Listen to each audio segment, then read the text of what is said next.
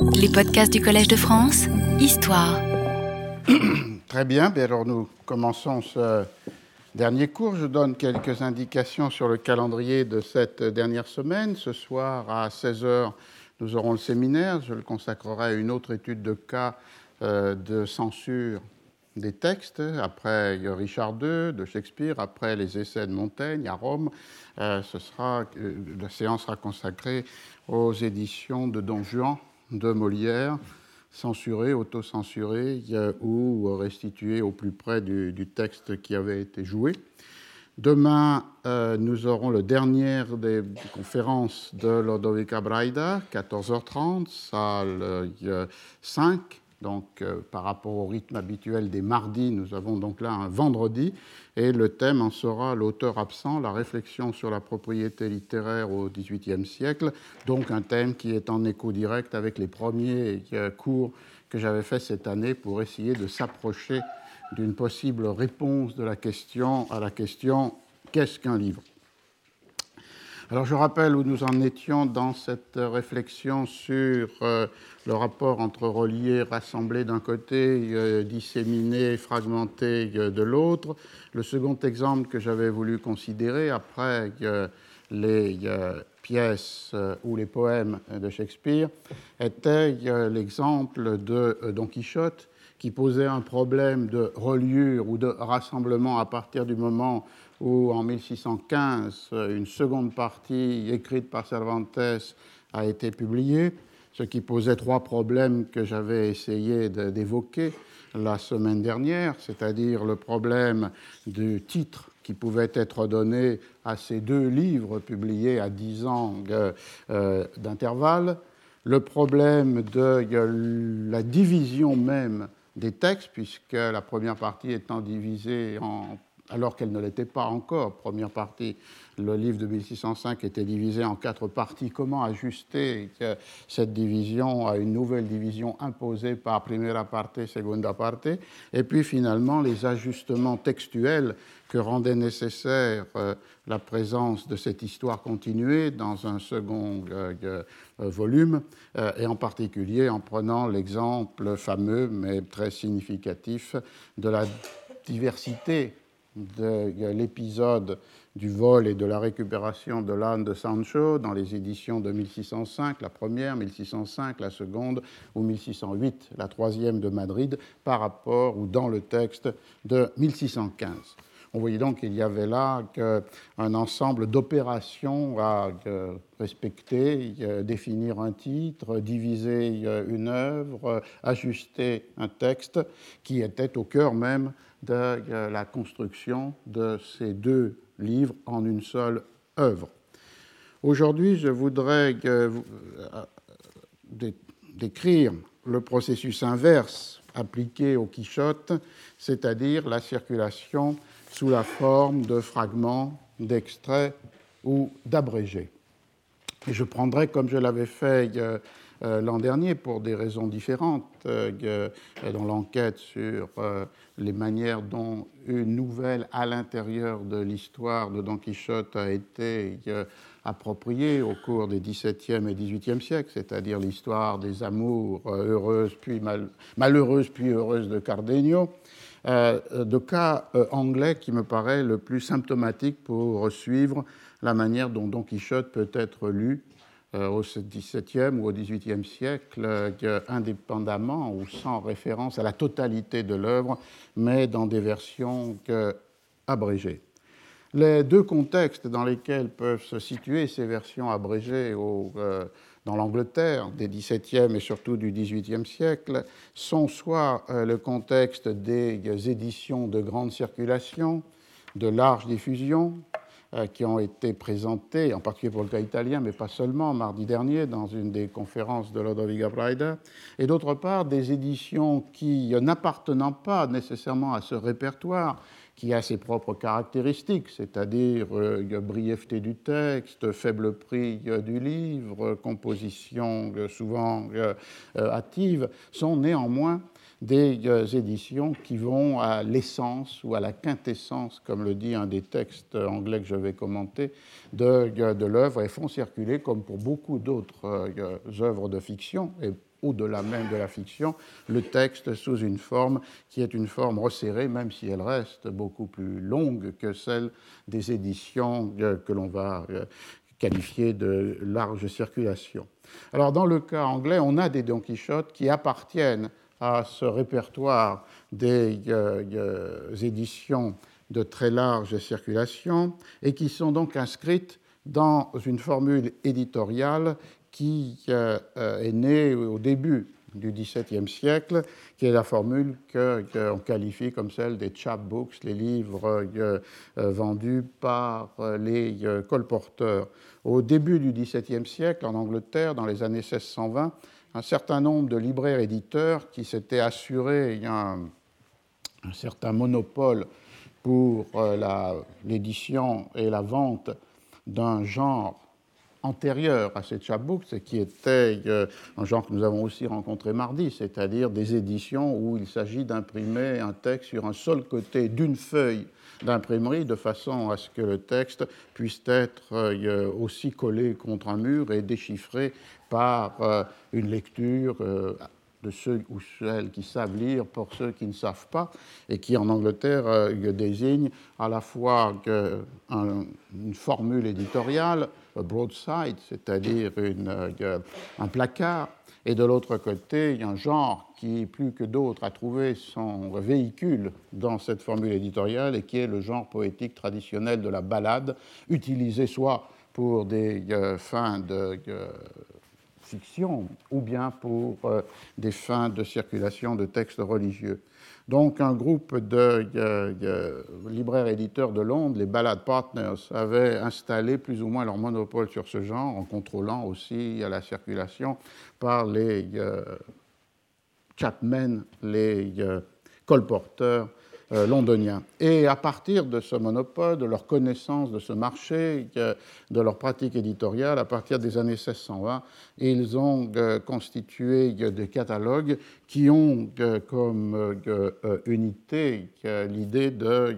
livrets de petite dimension, avec une partition assez rigide entre ce qui était désigné dans leur propre catalogue les euh, small books, c'est-à-dire euh, des euh, livrets qui ont 24 pages, pas plus, soit dans un format in octavo, soit dans un format in 12. Et on voit ici la réalité fondamentale de l'édition ancienne, c'est-à-dire le nombre de feuilles d'imprimerie qui, est nécessaire pour un livret. Et si vous êtes dans un format in octavo à 24 pages, euh, il faut trois feuilles, et euh, dans un euh, format in duodecimo Windows, deux feuilles. Au-delà, deuxième catégorie, les double books, qui étaient composés ici de 24 pages en format in quarto, là aussi trois feuilles, ou bien pour un genre qui avait une longueur un peu plus grande, 32 à 72 pages, les histories. Donc une formule assez rigide, divisée en trois classes, qui sont caractérisées par leurs euh, éléments matériels. Euh, small books, double books, histories. Et la formule, comme dans le même temps, la formule de la Bibliothèque bleue de Troyes s'était emparée comme texte de textes euh, anciens, religieux ou séculiers, appartenant à des genres extrêmement différents, mais qui avaient une forme euh, abrégée de façon à pouvoir être imprimés à l'intérieur d'un de ces penny books, de ces livres qui se vendent bon marché, circulés par les colporteurs et qui ont des euh, limites extrêmement strictes du point de vue de leur nombre de pages, du fait qu'ils ont des limites extrêmement strictes du nombre, en relation avec le nombre de feuilles d'imprimerie nécessaires pour les euh, euh, imprimer. Et ils connaissent de très gros tirages, de nombreuses rééditions et représente un énorme marché. Une des historiennes euh, qui a étudié ce corpus, euh, Margaret Spurford, estimait que vers 1660, au milieu du XVIIe siècle, euh, il y avait un chabooks pour 12 familles dans l'Angleterre du temps. Or, dans ce répertoire, les livres de chevalerie sont entrés massivement, que ce soit des titres anciens, appartenant à la tradition anglaise, comme euh, euh, Guy of Warwick ou Bevis of Hampton, que ce soit des traductions des euh, des livres de chevalerie espagnols, comme les traductions de l'Amadis de Gaulle, du Palmerin of England ou de Don Bellianis of Greece, ou bien des textes anglais qui imitent les genres, soit traditionnels de la littérature chevaleresque en Angleterre, soit les traductions des euh, romans de chevalerie euh, castillans comme par exemple The Seven Champions of Christendom, les sept euh, champions de la chrétienté, un livre, euh, un texte extrêmement diffusé, et donc qui sert peut-être, si vous vous souvenez de cette pièce, de matrice à la dernière, au dernier acte de Peine d'amour perdu de Shakespeare, puisque les personnages vont mettre en représentation de théâtre les euh, champions de la chrétienté. Mais on trouverait aussi comme imitant le genre euh, Parismus, Prince of Bohemia, ou The Famous History of Monteleone. Il n'est donc pas surprenant de voir que dans ce répertoire, qui est lié à une formule éditoriale particulière et qui euh, s'empare des euh, répertoires de chevalerie, Don Quichotte soit accueilli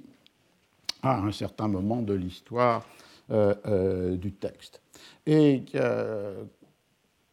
dans deux cas au moins que l'on peut repérer, qu'il y a une édition abrégée en 24 pages de Don Quichotte, c'est-à-dire dans la formule d'un euh, small books, euh, dans ce cas d'une édition de 24 pages en format euh, Hindus. la première que j'ai pu repérer était celle de George Conyers, C-O-N-Y-E-R-S, qui est un des libraires éditeurs de Londres, et qui l'a publié en 1686. Il est un des éditeurs les plus actifs dans le marché euh, des chapbooks, mais très intéressant. Il est aussi euh, un éditeur qui publie des livres qui n'entrent pas dans cette catégorie, comme par exemple une traduction de Don Quichotte, celle de 1700 du euh, Stevens. Et d'autre part, ça a un autre signe intéressant dans la géographie des libraires euh, euh, de Londres, euh, que ceux qui sont spécialisés plus strictement dans le marché des livres de grande diffusion sont en général installés sur le pont de Londres ou près du marché de West Smithfield, qui sont les deux lieux où les colporteurs ont l'habitude de se réunir et viennent chercher les livres qu'ils vont ensuite colporter dans la ville ou dans, la, dans le pays alors que Conyers est installé, lui, pas très loin de la cathédrale de Saint-Paul, qui est un lieu aussi, un peu comme la, rue Saint-Jacques ou d'autres lieux de regroupement des libraires, mais qui ne sont pas spécialisés strictement dans ce marché des livres de grande circulation, mais qui pour autant peuvent y entrer lorsqu'il pense qu'un titre peut être rentable dans cette modalité d'édition et dans cette forme de euh, circulation. Alors lorsqu'on regarde ce petit livret, donc in 12 de 24 pages, euh, on, voit que le titre est The Famous History of Don Quixote de la Mancha, euh, ce qui rappelle à la fois le terme de history, euh, la catégorie dans laquelle Cervantes lui-même et euh, ses héritiers ont voulu situer le, texte, c'est-à-dire dans la catégorie d'une histoire qui peut jouer avec la relation avec la, la vérité de ce qui est advenu, et d'autre part le fait que, ce fameux, on est en 1686, le texte a déjà largement circulé dans toutes sortes de, de formes, et donc il a acquis la renommée désignée par l'adjectif. Et comme beaucoup de textes, de titres qui vont suivre ou qui accompagnent ces éditions, le, la distinction est opérée au, titre entre d'un côté ce qui est euh, lié avec le chevalier euh, errant, les aventures et les exploits qui sont qualifiés de strange, de wonderful, euh, et qui sont énumérés au titre comme les rencontres qu'il a eues supposément avec des armées, des géants, des châteaux enchantés, des chevaliers, et de l'autre côté, comme le contrepoint de ces exploits inscrits dans cette tradition chevaleresque même parodier les merry humors, les humeurs joyeuses de euh, Sancho. Et euh, au titre, l'idée que le livre est plaisant et profitable, plaisant parce qu'il divertit et utile parce qu'il met en garde. Un second exemple de small books, de version très abrégée du Don Quichotte en format in 12 est plus ou moins contemporain, autour de 1700, et il est dû ici à un libraire éditeur, Green, qui lui a sa boutique sur le London Bridge, sur le pont de Londres, et qui donc est spécialisé dans le marché qui est celui du colportage. Le titre est une variation sur le premier le titre, The History of the Ever Renowned Knight Don Quixote de la Mancha. Euh, il y a toujours une histoire et d'autre part toujours un chevalier qui est illustre à jamais, Ever Renowned. Euh, et euh, là encore, il y a le contraste au titre entre les achievements, les adventures, qui sont celles du chevalier, les hauts faits, les, les exploits désignés comme wonderful, le même adjectif, et d'autre part les pleasant humors de son fidèle écuyer. Et pour attirer l'acheteur, puisqu'il y a là des stratégies de, marketing, de, vente de ces euh, euh, textes, sur la page de titre, on ne trouve plus que la référence à un livre qui est very comical and diverting, très amusant et euh, divertissant. le profit ou l'utilité a disparu. Et d'autre part, un bois gravé est imprimé sur la page de titre et il représente, comme vous pouvez l'attendre, l'épisode des euh, Moulins à vent, euh, puisque très tôt, euh, avant même la première traduction en anglais du Don Quichotte, qui est de 1612, de Thomas Shelton, cette référence aux chevaliers combattant les moulins à vent pris pour des géants avait été devenue emblématique de l'histoire tout entière et s'était même transformé en référence proverbiale. Dans une autre étude, j'avais montré comment, dès 1607-1608, dans plusieurs pièces de théâtre, on fait allusion à ce combat du chevalier contre les windmills, contre les moulins à vent. Et donc, du coup, elle est captée, cette euh, image emblématique, par cet éditeur d'un chapbook, d'une small book, et mise sur la page de euh, titre. Ce qui est intéressant lorsqu'on est confronté à ce type de question, c'est d'essayer de voir comment un texte aussi long, euh, puisqu'à l'époque existent les deux parties de Don Quichotte, peut être condensé en 24 pages. Et on voit que euh, du coup des choix sont nécessaires. Euh, et ici, le livre condense en cinq chapitres toute la première partie, mais jusqu'à la libération des galériens qui apparaît au chapitre 22 et ensuite consacre un sixième chapitre à une sorte de miscellanée, de pot pourri, d'épisodes de la seconde euh, euh, partie. La rencontre entre Don Quichotte et le duc et la duchesse, l'aventure de la comtesse Trifaldi, la chevauchée de Don Quichotte et de Sancho sur le cheval de bois, Clavileño, dans une sorte de collage, de juxtaposition d'un certain nombre euh, d'épisodes. Et ce qui est intéressant, c'est de voir comment ces chapitres sont scandés, à l'inverse du premier, livré par des euh, gravures euh, sur bois, qui suivent plus ou moins euh, l'histoire, le départ de Don Quichotte sa, de sa maison, le réemploi dans le titre, dans le texte de l'image du titre, c'est-à-dire le combat contre les moulins à vent,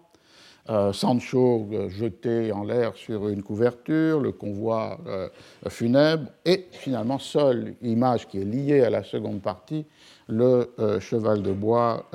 clavileño. Évidemment, cette organisation a deux, deux, effets. Le premier effet, ou deux raisons. Euh, la première, c'est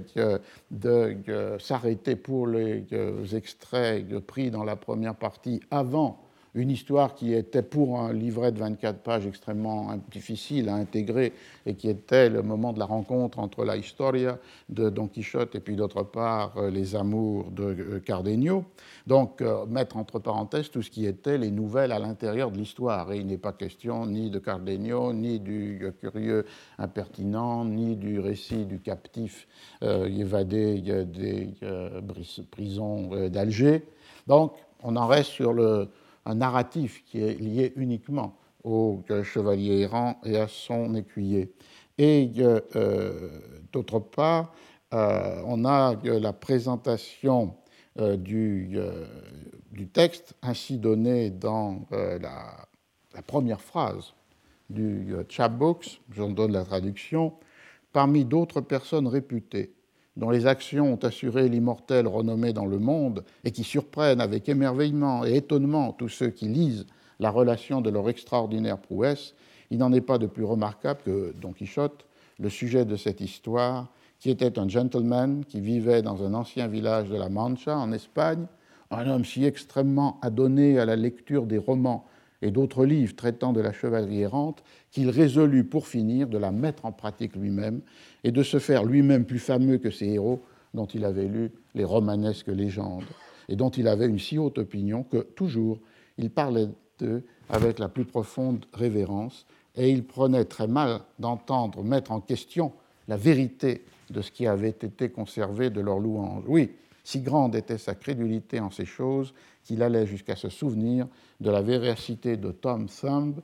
elle-même. C'est une allusion euh, qui n'a rien à voir évidemment avec le texte de Cervantes, c'est une allusion à Tom Push, l'un des euh, le petit chevalier de la légende euh, arthurienne. Ce qui est une deuxième stratégie, non seulement de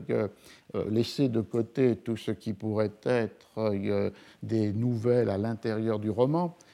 et d'autre part qui est de relocaliser dans des références anglaises pour les lecteurs de ces éditions bon marché et extrêmement abrégées le texte de Cervantes. On a ici cette euh, allusion à Tom Thumb, mais on a aussi un autre exemple, lorsque par exemple dans cette version allergée et, euh, abrégée euh, est mise en texte la visite du curé et du barbier dans la bibliothèque de Don Quichotte, qui, vous souvenez, au chapitre 6 euh, et 7, est un élément clé de la destruction de tous les livres de chevalerie de Don Quichotte, avec seulement euh, quelques exceptions, comme la Madis de Gaulle, et qui est une manière pour Cervantes aussi euh, de produire une sorte de jugement littéraire sur les œuvres de son temps, puisqu'il y inclut dans cet euh, inventaire de la bibliothèque sa propre œuvre, publiée avant le Quichotte, la Galatea de 1585. Euh, donc il y a là un chapitre très long, marqué par les commentaires du barbier et du curé, et par une sorte d'inventaire pour le pire, c'est-à-dire la destruction, le bûcher bibliographique, ou parfois pour la sauvegarde d'un certain nombre de textes qui font l'horizon de lecture d'un lecteur de 1605. Évidemment, tout cela est réduit drastiquement par euh, l'abrégement de euh, cette édition de Chapbooks, et on n'y voit qu'un seul titre qui est commun aux deux bûchers bibliographiques, qui est le Don Bellianis. Tous les autres titres qui sont peu nombreux d'ailleurs, font allusion euh, à euh, des euh, textes qui sont connus du lecteur anglais de, la fin du XVIIe, début XVIIIe, et non pas ceux qui étaient présents dans l'horizon de lecture du lecteur castillan du début du XVIIe siècle. Et dans les, les, autres titres, dont il est fait mention dans, dans, dans cet épisode, on rencontre l'Orlando Furioso, qui a été euh, traduit et circulé largement en anglais. On rencontre King Arthur, c'est un livret euh, qui a pour héros le,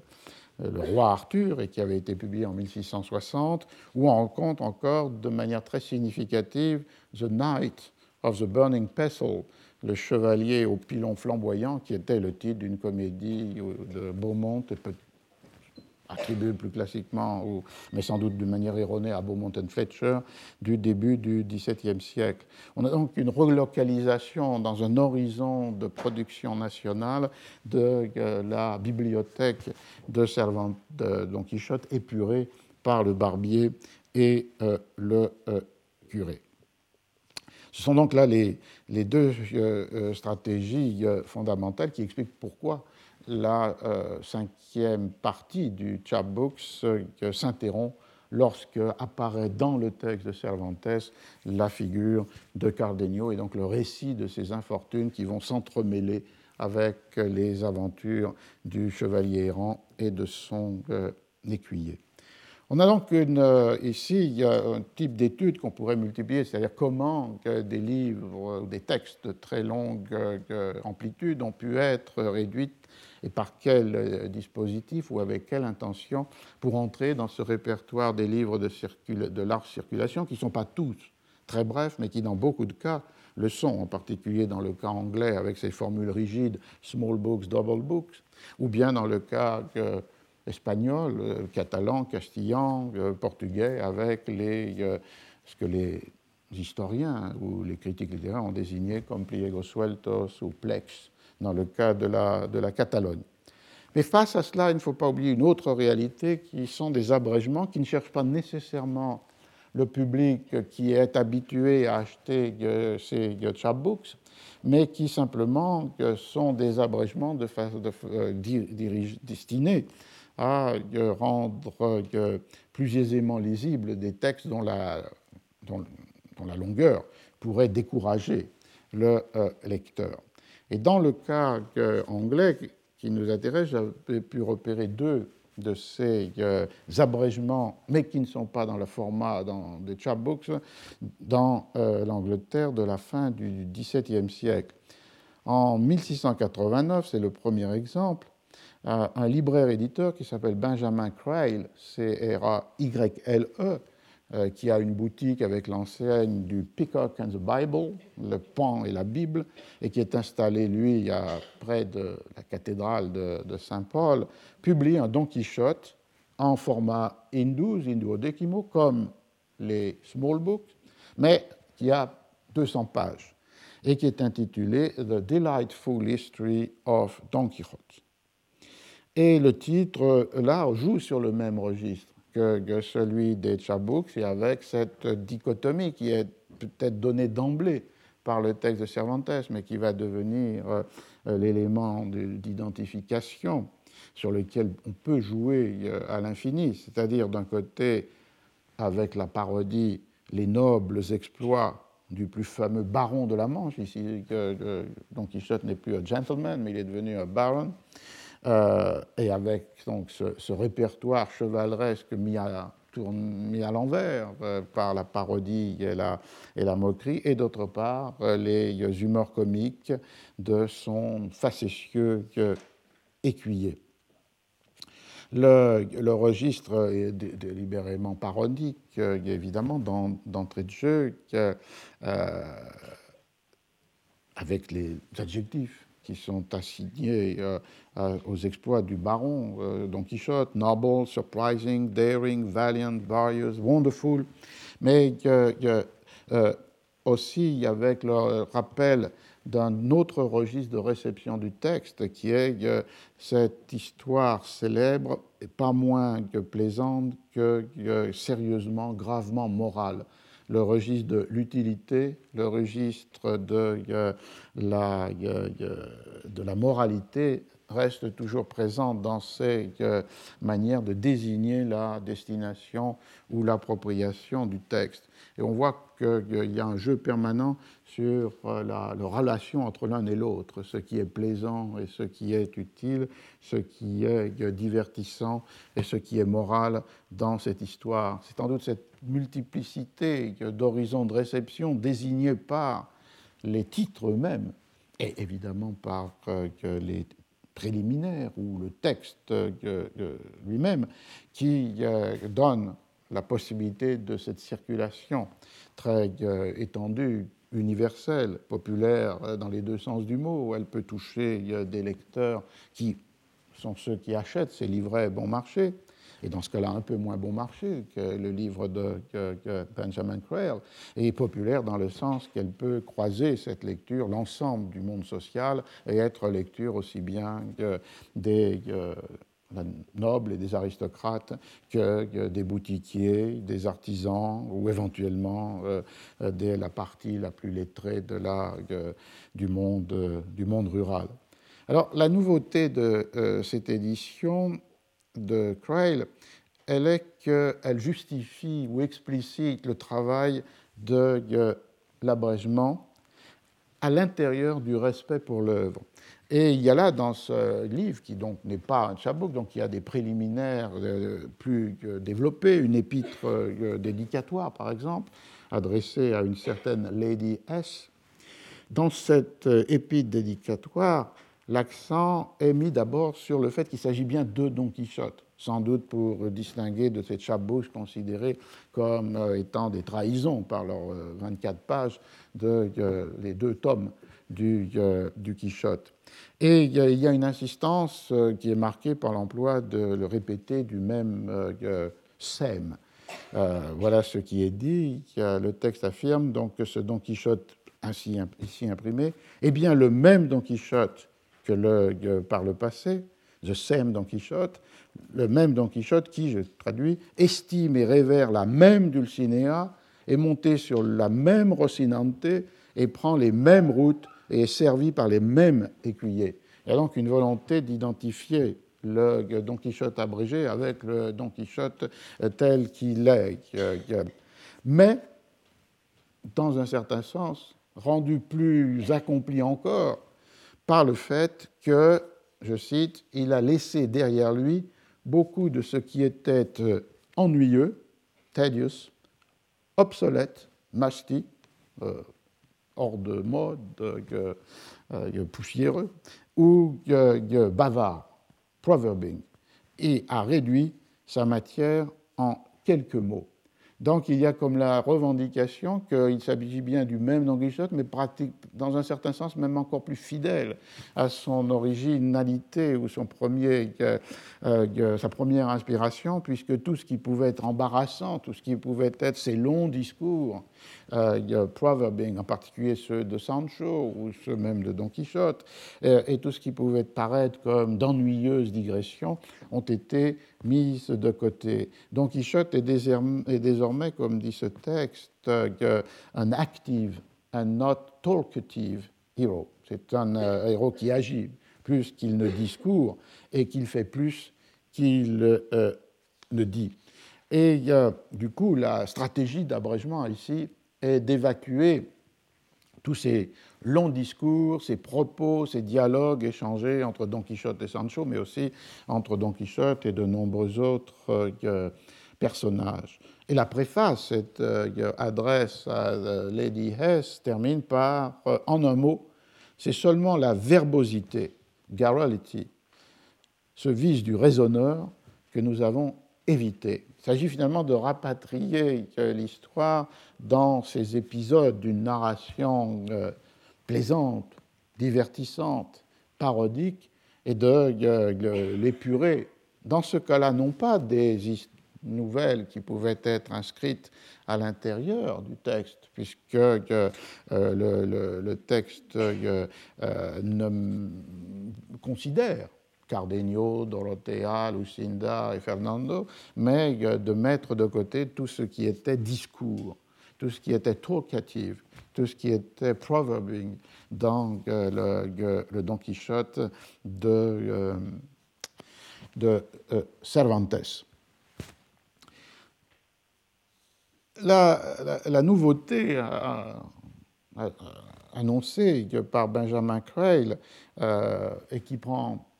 qui est associé dans cette édition avec une liste des livres qu'il publie en même temps, euh, permet de comprendre la logique éditoriale. Je crois qu'un des traits intéressants, tout à fait dans l'histoire du livre contemporaine, est d'avoir restitué, euh, après avoir porté l'attention sur la figure évidemment des auteurs des textes, sur euh, la figure des censeurs des livres, sur la figure des correcteurs ou compositeurs qui établissent le texte qui va être imprimé, de redonner une certaine visibilité aux libraires éditeurs, c'est-à-dire aux politiques éditoriales de ces libraires éditeurs des 16e, 17e, voire 18e siècles, qui avaient pu être effacés dans la mesure où, d'une part, l'autonomie de l'édition n'existe pas, donc euh, très généralement, pas seulement, mais très généralement, l'éditeur est un libraire et que du coup, on pouvait penser qu'il s'agissait plus d'un marché, d'un négoce que d'une intention euh, d'édition. Ce qui n'est pas vrai. On peut repérer que des logiques dans les catalogues que construisent les libraires éditeurs, même si parfois ils sont amenés à publier de manière un peu indiscriminée les livres qui se vendent. Néanmoins, il y a toujours un noyau d'éditions qui, font, euh, qui ont une euh, certaine euh, logique. Et là, on le voit lorsqu'on regarde les livres qu'annoncent en même temps qu'ils publient ce Don Quichotte Benjamin Crail, on voit qu'il se situe dans un répertoire qui n'est pas celui des libraires éditeurs des livres de colportage. il publie plusieurs volumes d'histoire tragique, qui est un genre tout à fait à la mode, dominant euh, au XVIIe, début XVIIIe siècle. Il publie, des livres de médecine pratique, des livres de piété, ou même des livres de savoir, les chroniques d'Angleterre, un dictionnaire euh, géographique. On voit donc que certains genres peuvent se retrouver dans le répertoire des chapbooks, mais les titres ici sont différents et d'ailleurs les prix beaucoup plus élevés que ceux des small books ou des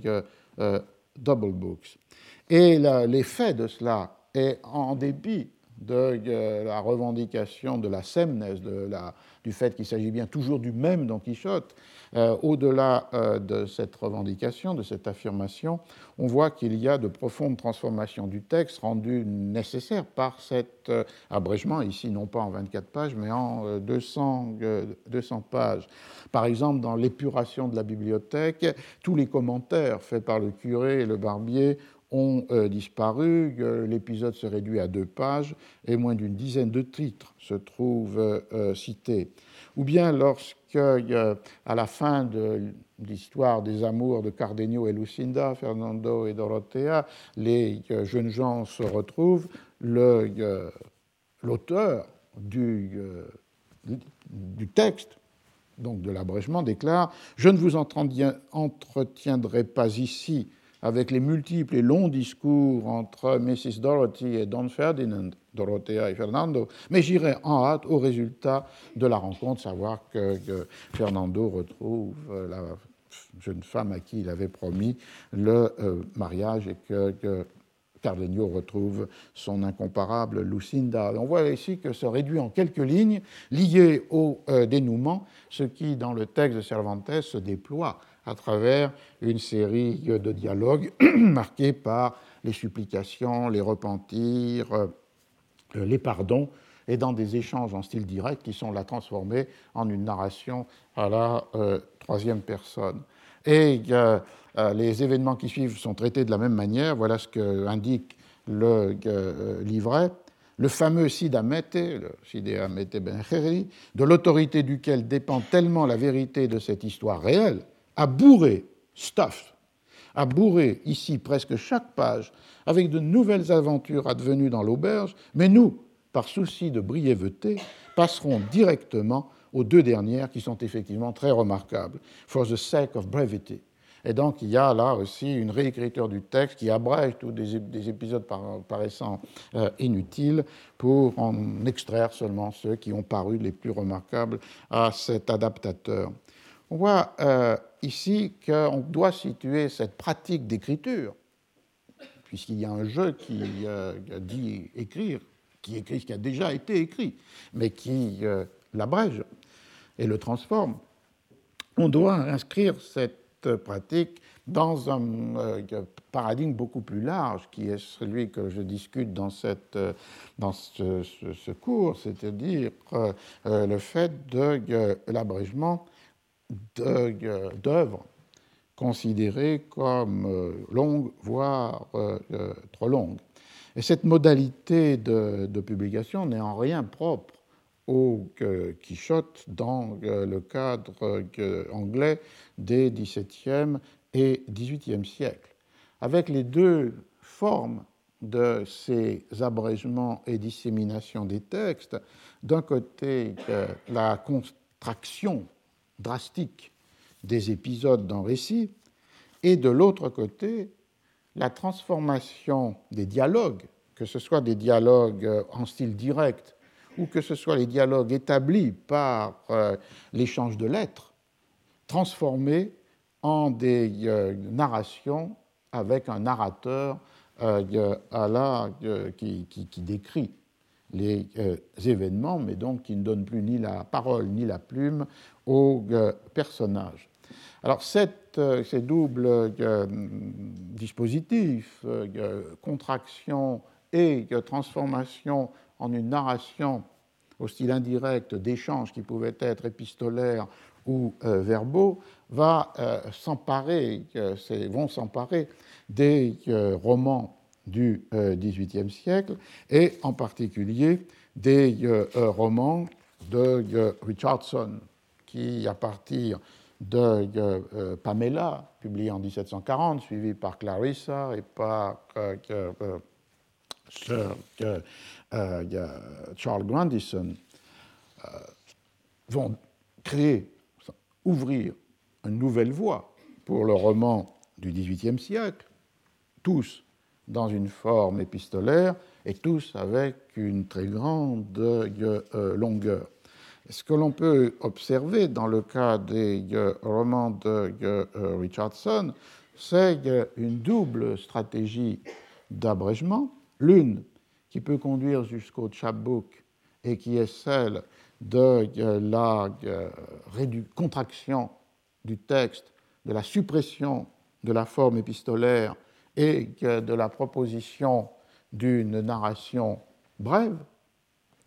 et l'autre qui nous met en relation avec ce que nous avons étudié ici avec Shakespeare, c'est-à-dire euh, une forme d'anthologie qui va extraire du texte des euh, fragments considérés comme euh, exemplaires. Et on a cette euh, double stratégie d'abrégement des romans de Richardson, dont on peut suivre un exemple très précis, comme j'avais fait avec mon collègue Peter Stalibras, pour les éditions de Pamela, le premier roman, 1740, pardon, euh, oui, 1740, publié à Londres, dans euh, le contexte euh, américain du temps. C'est-à-dire d'essayer de, comprendre pourquoi s'impose cette forme de l'abrégé et pas seulement pour faciliter la lecture de volumes, puisque, qui peuvent paraître, enfin d'œuvres qui, divisées entre de multiples volumes, peuvent paraître très longues et décourageantes pour les lecteurs. Le cas est intéressant parce que la première édition euh, américaine de Pamela est due à Benjamin Franklin. En 1742, il publie l'entier roman, ce qui, euh, tout en bien qu'utilisant un petit caractère et en réduisant les marges de son édition, euh, donne un livre long et qui a nécessité pour chacun des exemplaires 17 feuilles euh, d'imprimerie. Euh, ces 17 feuilles pourraient paraître assez peu par rapport à d'autres éditions, d'autres volumes, mais dans la pratique d'imprimeur, qui était celle de Franklin, c'est un, saut quantitatif considérable parce que jusqu'alors, il n'avait publié que des euh, almanachs ou que des journaux qui, euh, ou des libelles qui ne dépassaient pas que de quatre feuilles d'imprimerie et plus souvent euh, une ou deux. C'est donc une énorme mise de fond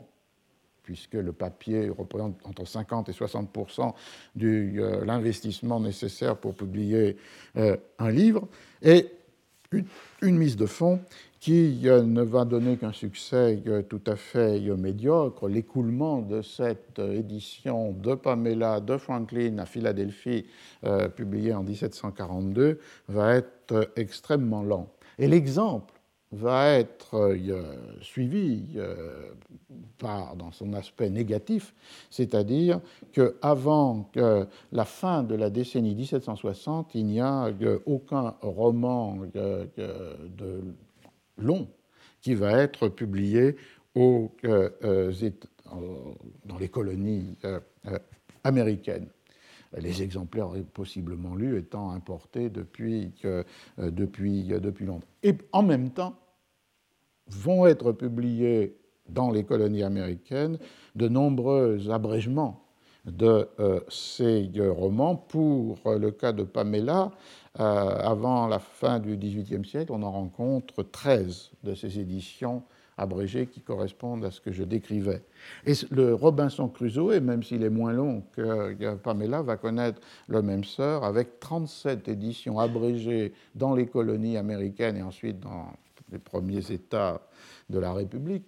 avant la fin du XVIIIe siècle. Alors on voit que c'est un petit exemple de ce côté-là, c'est-à-dire une circulation d'un roman Pamela ou Robinson Crusoe dans une forme euh, abrégée, parfois euh, drastiquement,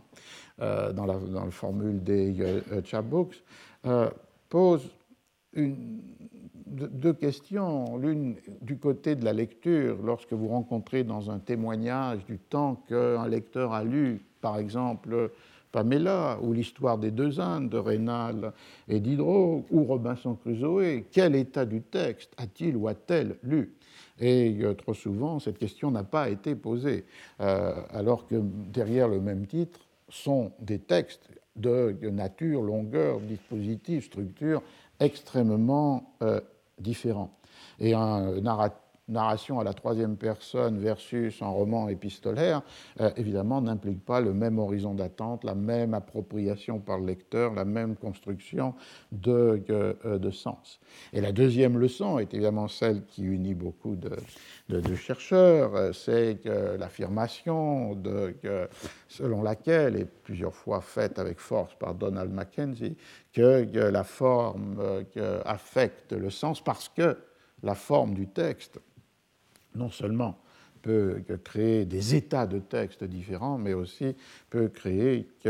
des euh, euh, conditions ou des supports pour la production de la signification tout à fait euh, différents. Donc on a pour ces romans, Don Quichotte est l'un d'eux, mais d'autres aussi contemporains sont soumis au même traitement, cette large circulation, sans doute sous-estimée par la critique littéraire, dans euh, des formes radicalement et drastiquement abrégées. De l'autre côté, ce qui est intéressant, parce que c'est un peu une survivance au XVIIIe siècle de euh, ce qui était la pratique des lieux communs du XVIe que nous avons euh, rencontré ici, Shakespeare dans England's Parnassus ou bien dans The Belvedere, euh, c'est le fait que, alors que évidemment Richardson ne pouvait qu'être outré ou que, blessé par la transformation de son livre en abrégé, euh, aussi euh, éloigné de l'intention du roman épistolaire, lui-même a pensé qu'on pouvait aussi donner Pamela, et puis ensuite Clarissa, et puis ensuite euh, Sir Charles Grandison, dans une forme abrégée, mais qui n'a pas la structure qui euh, est celle d'une narration brève, mais qui est une structure parallèle à celle du euh, roman dans son intégrité, c'est-à-dire les extraits de lieux communs. Et en 1755, après la publication des trois grands romans, il publie lui-même une sorte de recueil de lieux communs tirés, extraits de ses propres œuvres, sous un titre qui est du XVIIIe siècle, mais qui résonne en rapport avec le vocabulaire des Loki Communes du XVIe siècle. Le, le, volume publié par Richardson a pour titre A Collection of the Moral and Instructive Sentiments, Maxims, Cautions and Reflections. Donc une collection des sentiments moraux et instructifs mais pas seulement des sentiments, des maximes, des avertissements et des réflexions contenus, contained in the histories of Pamela, Clarissa and Sir Charles Grandison, et le mot-clé qui apparaît ensuite, qui est pratiquement euh, euh, littéralement celui, c'est une expression du XVIe siècle, digested under proper heads, digéré à l'intérieur de rubriques adéquates. Et le terme, de, vous vous en souvenez, de, que, digere, digere était euh, le terme qui apparaît sur pratiquement toutes les pages de titres des anthologies de lieux communs. Et d'autre part, les proper heads, ce sont ces rubriques, ces thèmes, ces topics qui permettent de classer euh, les, euh, extraits qui ont été trouvés et déplacés à partir de leur lieu originel dans une œuvre. Et ici, ce que propose Richardson, c'est un croisement entre un ordre thématique et d'autre part l'ordre alphabétique. Et le volume de 1755 commence euh, avec euh, des rubriques telles que adresse pour l'homme riche, adversité, avis pour une jeune femme mariée, et se termine avec euh, volupté, wife, épouse, wit, l'esprit, writers, écrivain, and youth, la jeunesse. Et donc, du coup, on a dans la volonté même de Richardson cette idée de la de mais qui n'est pas exclusif de la lecture de ces livres, mais qui permet une entrée différente sous la forme du démembrement, de la dissémination du texte euh, lui-même. On voit donc que le problème ici qui est posé, qu'est-ce qu'un livre, se déplace sur qu'est-ce qu'une œuvre, qu'est-ce que Pamela, ou qu'est-ce que Don Quichotte, en euh, relation avec la pluralité des formes, non seulement matérielles, mais aussi textuelles, qui sont celles de euh, ces œuvres. Est-ce que Pamela est euh, cette œuvre circulée dans des séries de plusieurs volumes qui correspondent à chacun des titres des euh, romans Est-ce que, que ces abrégements dans les formes des livrets de l'art circulation Est-ce que c'est cette anthologie de lieux communs moraux et instructifs ou même parfois la circulation de l'œuvre peut trouver à se euh, loger dans des extraits qui sont des extraits non pas voulus par l'auteur, non pas euh, gouvernés par la pratique des lieux communs, mais qui peuvent être liés à une forme de censure. Il y a, après la publication de Pamela, un petit volume qui s'appelle Pamela Censured, Pamela censurée, et qui est euh, un, un, qui est une critique, condamnation morale du texte, mais qui en même temps donne des extraits, rassemble tout ce qui lui paraît le plus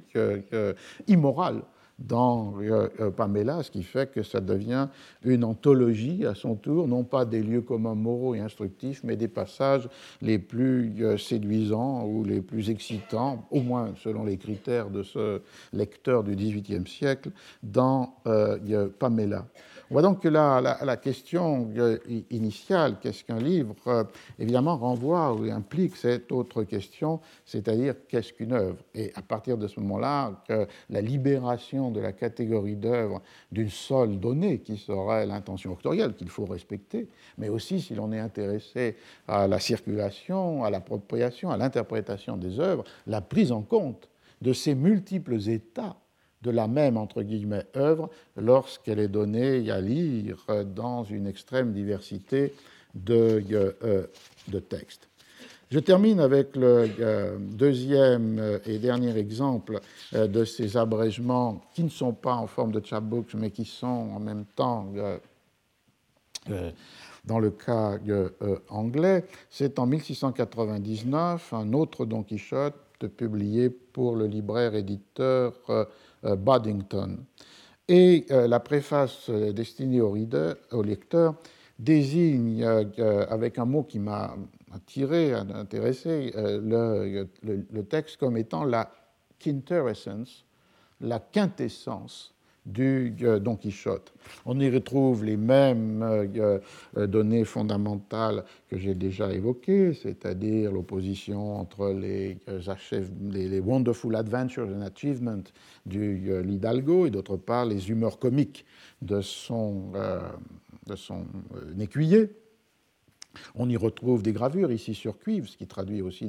un horizon de, circulation et de destination du texte nécessairement cher, qui est différent de celui euh, des euh, euh, chapbooks. Et on y retrouve la même insistance contradictoire sur la complétude de l'œuvre, respectée par cette quintessence, ou cette quintessence, et de l'autre côté, le texte lui-même, tel qu'il est donné à lire, contracté et euh, abrégé. Euh, sur la page de titre, l'ouvrage est annoncé comme étant une histoire entière, entire history, de toute, of all les mémorables actions qui ont été rapportées c'est-à-dire de Don Quichotte et de euh, Sancho. Mais la préface indique que si l'histoire est entière, néanmoins, ou elle a été réduite à son essentiel, ou peut-être non pas néanmoins, mais parce qu'elle a été réduite à son essentiel. Je traduis, vous avez dans ces quelques feuilles, le livre est en format N12 et il comprend 240, 204 pages pratiquement le même format que le précédent que j'ai évoqué, ce qui correspondrait ici à huit feuilles et demie d'imprimerie. Euh, vous avez dans ces quelques feuilles la première et la seconde partie de Don Quichotte, contractées à partir de euh, l'original,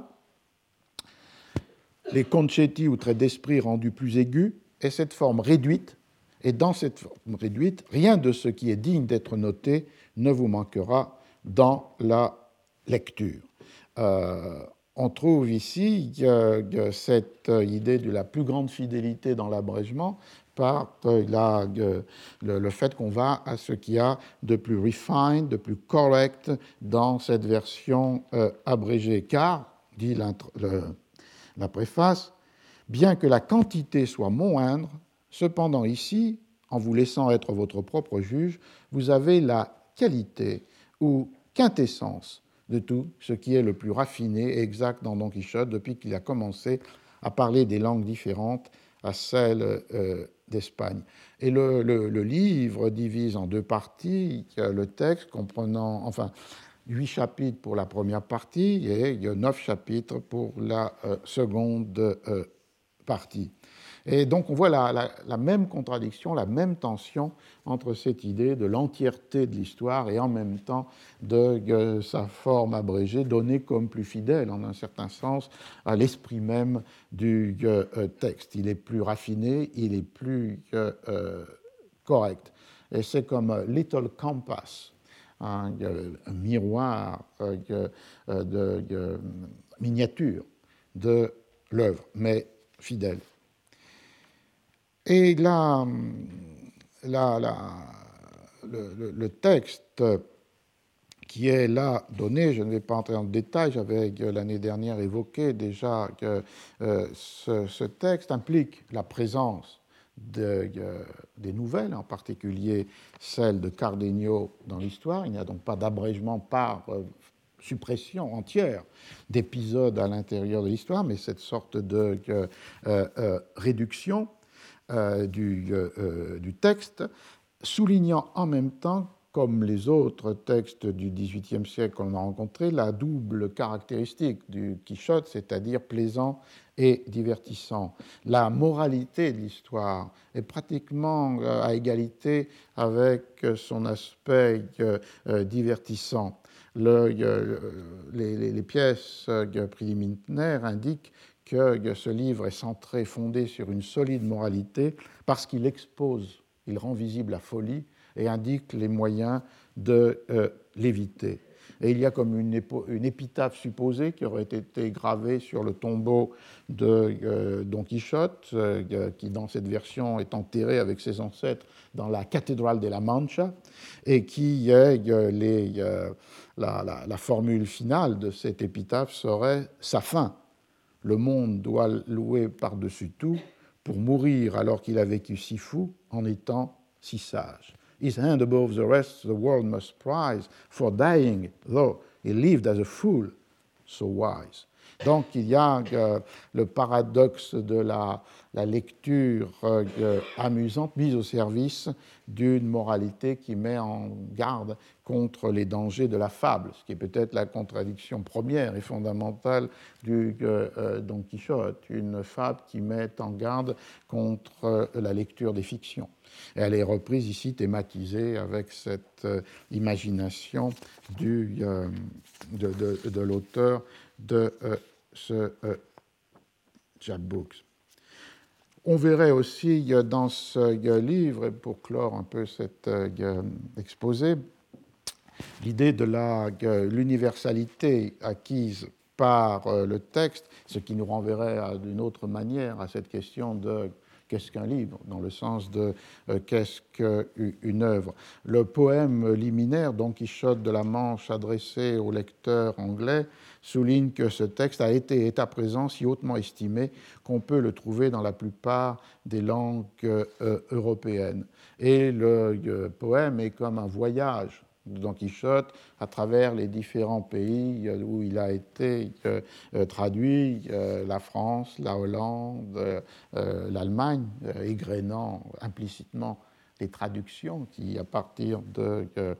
1614, avec la traduction française,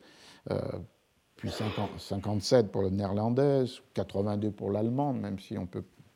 une version qui était incomplète, avait été publiée en 1669, et finalement, ou préalablement, l'Angleterre, puisque la première de toutes les traductions du Quichotte, c'est celle de 1612 de euh, Thomas euh, euh, Shelton. Alors, ce qui est intéressant, c'est que dans l'accent mis sur ce terme de quintessence ou quintessence de l'œuvre nous permet de, de clore avec d'un côté une, une stratégie d'abrégement, puisque là on voit que dans ce cas-là, que le, texte va respecter en miniature la variété des registres de discours qui caractérisent Cervantes.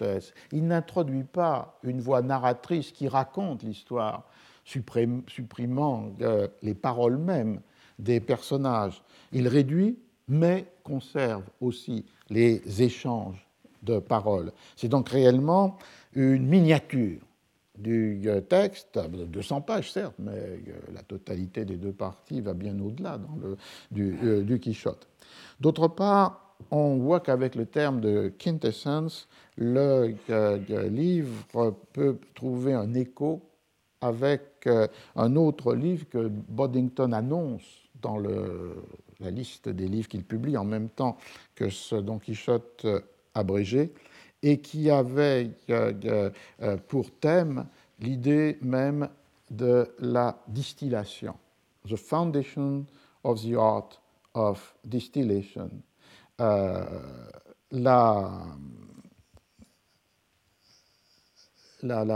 l'idée de la distillation est l'idée qui régit cette idée d'extraire la quintessence d'une matière pour en garder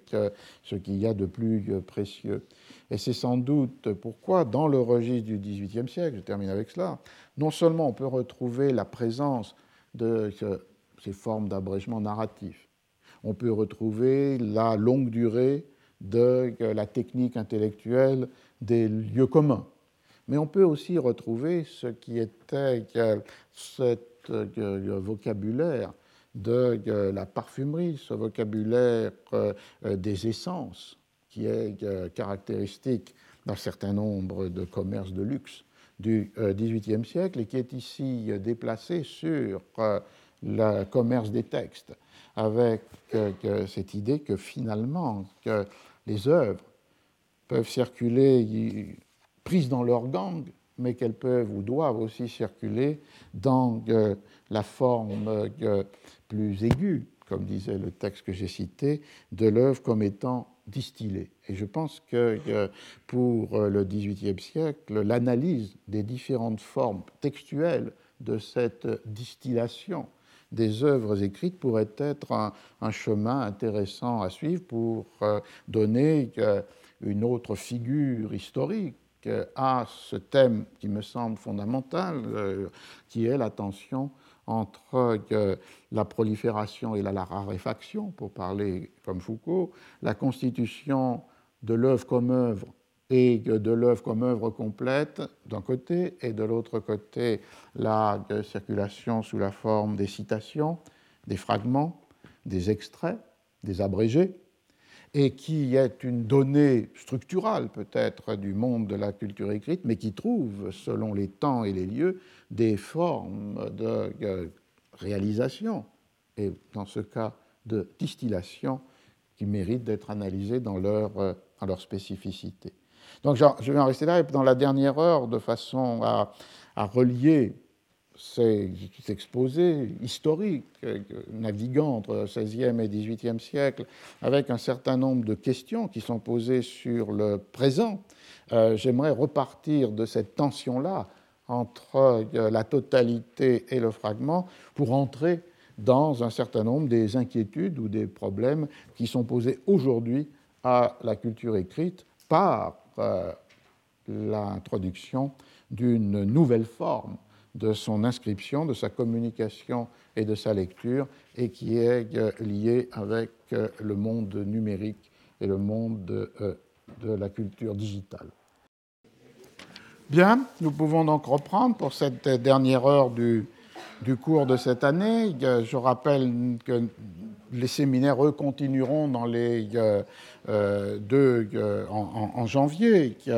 avec deux séances qui auront lieu, comme d'habitude, entre 16 et 18 heures, et j'en vérifie immédiatement les dates, c'est-à-dire les 7 et 14 janvier. Mais pour le cours, c'est la dernière des sept séances de deux heures que nous avons, que nous avons eues. Et je voudrais terminer par quelque chose qui serait un peu une réflexion sur en quoi ce que nous avons discuté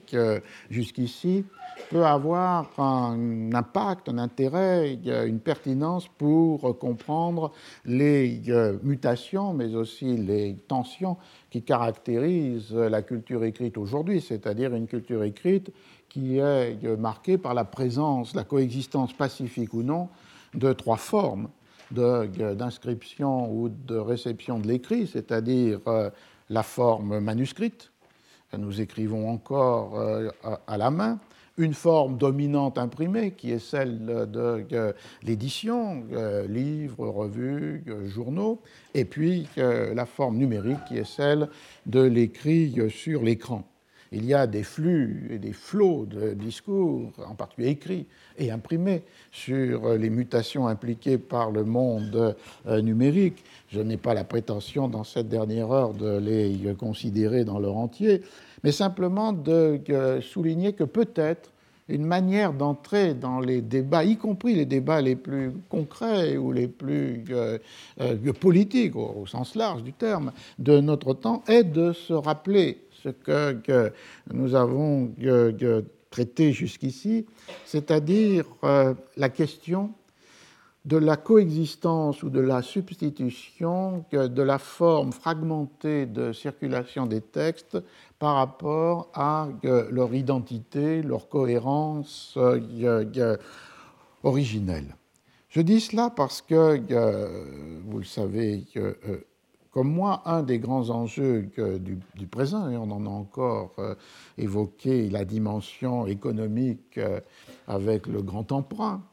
euh, décidé récemment, c'est la question de la conversion dans une autre forme, c'est-à-dire la conversion dans une forme numérique d'un patrimoine écrit présent sous d'autres formes, soit manuscrit dans les archives, soit imprimé dans les euh, bibliothèques. Et euh, cette conversion numérique de textes existant déjà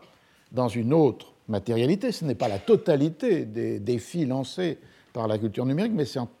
tous les cas le défi lancé aux bibliothèques, qui constituent des bibliothèques ou collections numériques, et le défi lancé au pouvoir public, euh, qui euh, doivent trouver les financements ajustés à euh, ces euh, entreprises de numérisation. Et comme on l'a vu, avec la centralité des débats autour de Google, c'est aussi euh, le défi lancé par des entreprises commerciales comme Google pour euh, le contrôle de la constitution de ces bases de données euh, numériques. On est donc là au, cœur d'un problème qui euh, fait sans rencontrer ou s'affronter les institutions, par exemple les bibliothèques, les pouvoirs publics et les entreprises capitalistes. La question donc de cette conversion numérique qui a cet aspect aigu a aussi des aspects euh, intellectuels, et c'est cela que je voudrais mentionner, puisque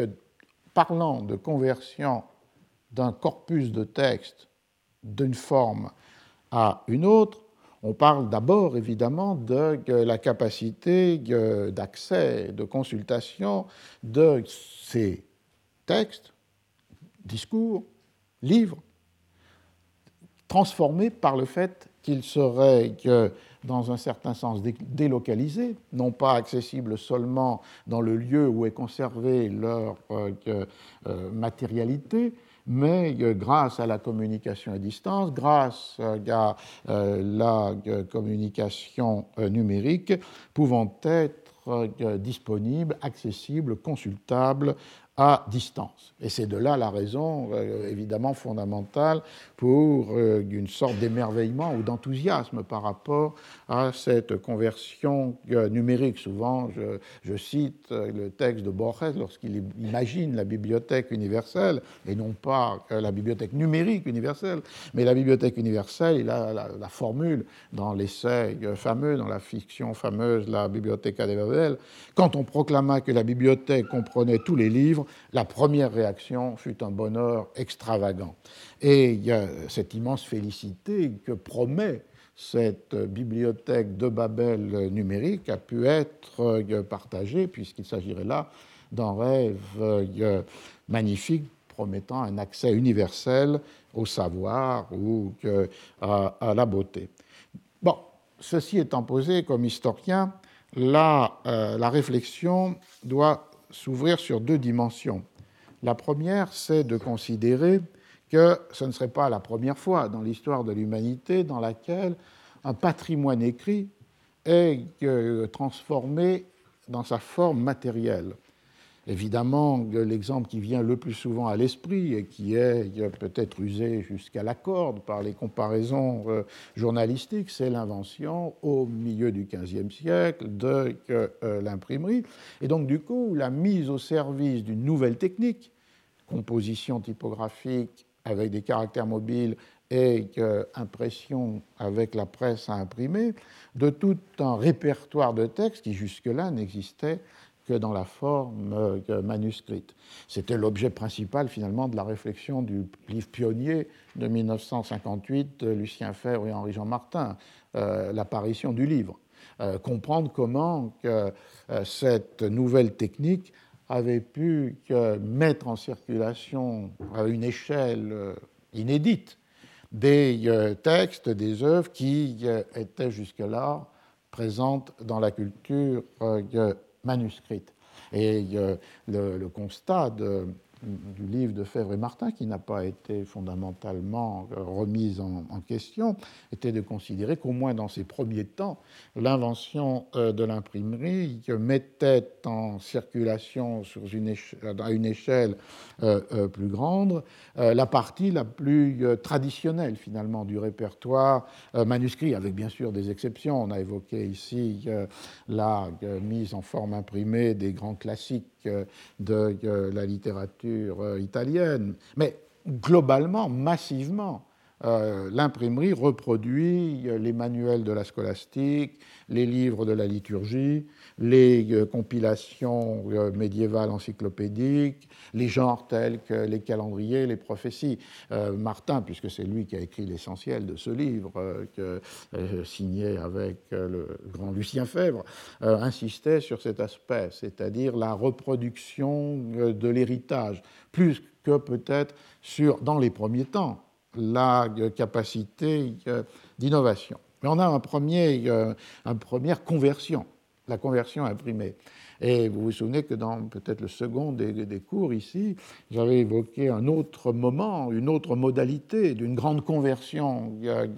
textuelle qui était entre 2e et 4e siècle, avec l'invention du livre qui est encore le nôtre, c'est-à-dire le codex, euh, avec ses cahiers, ses feuillets, ses pages et euh, sa reliure, l'accueil de textes qui circulaient auparavant sous la forme du livre des anciens, le rouleau, d'œuvres des Grecs et des Latins, et aussi l'accueil des euh, écritures euh, chrétiennes. Donc deux moments de grande conversion textuelle, avec l'invention du codex, avec l'invention de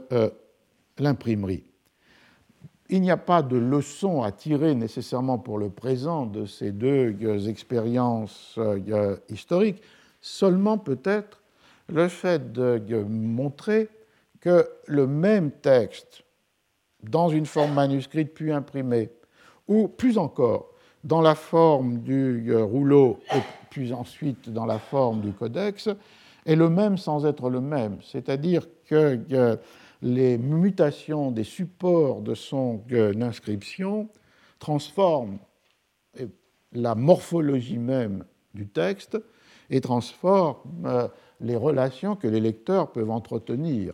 avec lui. Et donc, du coup, que de ce point de vue-là, les formes affectent le sens, que ce soit les formes de l'objet, et l'écrit sur l'écran serait plus proche de ce point de vue-là de l'invention du codex que de l'invention de l'imprimerie, puisque, comme j'avais essayé de le montrer, les continuités sont très fortes entre le livre manuscrit et le livre imprimé, alors que la rupture est beaucoup plus radicale entre euh, le codex et le volumen, le, rouleau. Euh, donc, du coup, la matérialité même d'inscription du texte transforme les capacités ou les propriétés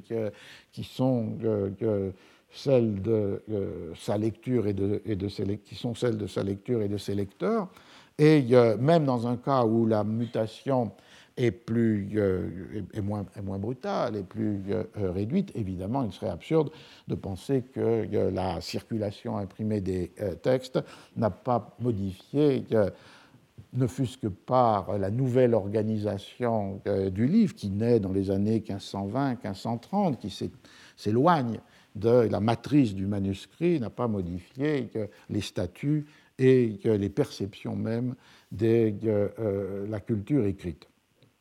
Et le paradoxe peut-être est que les, les institutions qui sont les plus aptes et les plus conscientes de cet effet de signification produit par les différentes formes d'une même, entre guillemets, œuvre, je veux dire les bibliothèques, ont souvent eu la tentation soit pour des raisons purement pratiques, soit par une sorte euh, d'accueil euh, irraisonné d'une perspective selon laquelle un texte est toujours le même, quelle que soit sa forme, ont pu avoir la tentation de reléguer ou détruire les formes anciennes d'un texte à partir du moment où celui-ci existait sur un nouveau support. Et vous vous souvenez peut-être que la, euh, les grandes entreprises de microfilmage des euh, collections des bibliothèques qui ont été particulièrement développées dans le contexte américain par un programme de la Library of Congress et aussi à la British Library, ont pu entraîner cette euh, relégation des formes antérieures d'existence des œuvres, mise à distance des euh, lecteurs, et parfois, et plus gravement, et en particulier pour les matériaux les plus vulnérables, les plus fragiles, les moins dignes, par exemple les journaux du XIXe siècle, euh, leur destruction, soit dans le processus même de euh, microfilmage fait sans grand soin, soit euh, par la volonté de libérer des espaces dans les rayonnages ou les magasins des bibliothèques, sous le prétexte que le texte était bien là conservé puisqu'il existait sous la forme du microfilm. Alors cet arrière-fond, qui avait été au cœur d'un livre d'un romancier américain, Nicholson Baker, euh, euh, commenté par Robert Danton dans un article qui s'appelait The Great Paper Massacre, le grand massacre du papier, en écho avec son propre livre The Great Cat Massacre, euh, trouve une résonance encore plus forte lorsque l'on pense à la constitution des bibliothèques numériques qui sont souvent euh, euh, présentés, pas nécessairement par les bibliothèques, mais par exemple par Google, comme étant le lieu par excellence d'une conservation infinie de euh, livres qui seraient menacés. Si l'on rappelle les incendies fameux, les trois incendies de la bibliothèque d'Alexandrie, un incendie de la Library of Congress à la fin du XIXe siècle, qui seraient menacés dans leur conservation actuelle, et donc qui trouveraient pour toujours une forme de conservation dans leur transformation en fichier numérique, ce qui pourrait justifier, autoriser la relégation encore plus forte de ces objets qui ont été ceux de la culture écrite avant qu'elle soit convertie numériquement, ou qui pourrait justifier parfois, pour les plus humbles ou les plus vulnérables ou les plus abondants des matériaux, leur destruction. Je crois qu'il y a là la première, sinon leçon, mais du moins le premier avertissement que l'histoire longue de la culture écrite doit adresser à ceux qui sont en position de décision sur euh, la construction des euh, bibliothèques numériques. C'est-à-dire qu'à supposer que l'ensemble du patrimoine écrit puisse être transformé dans une forme euh, numérique, l'exigence qui accompagne cette possible conversion serait une exigence tout aussi forte et qui serait celle de la protection, de la conservation, du classement, de la communication des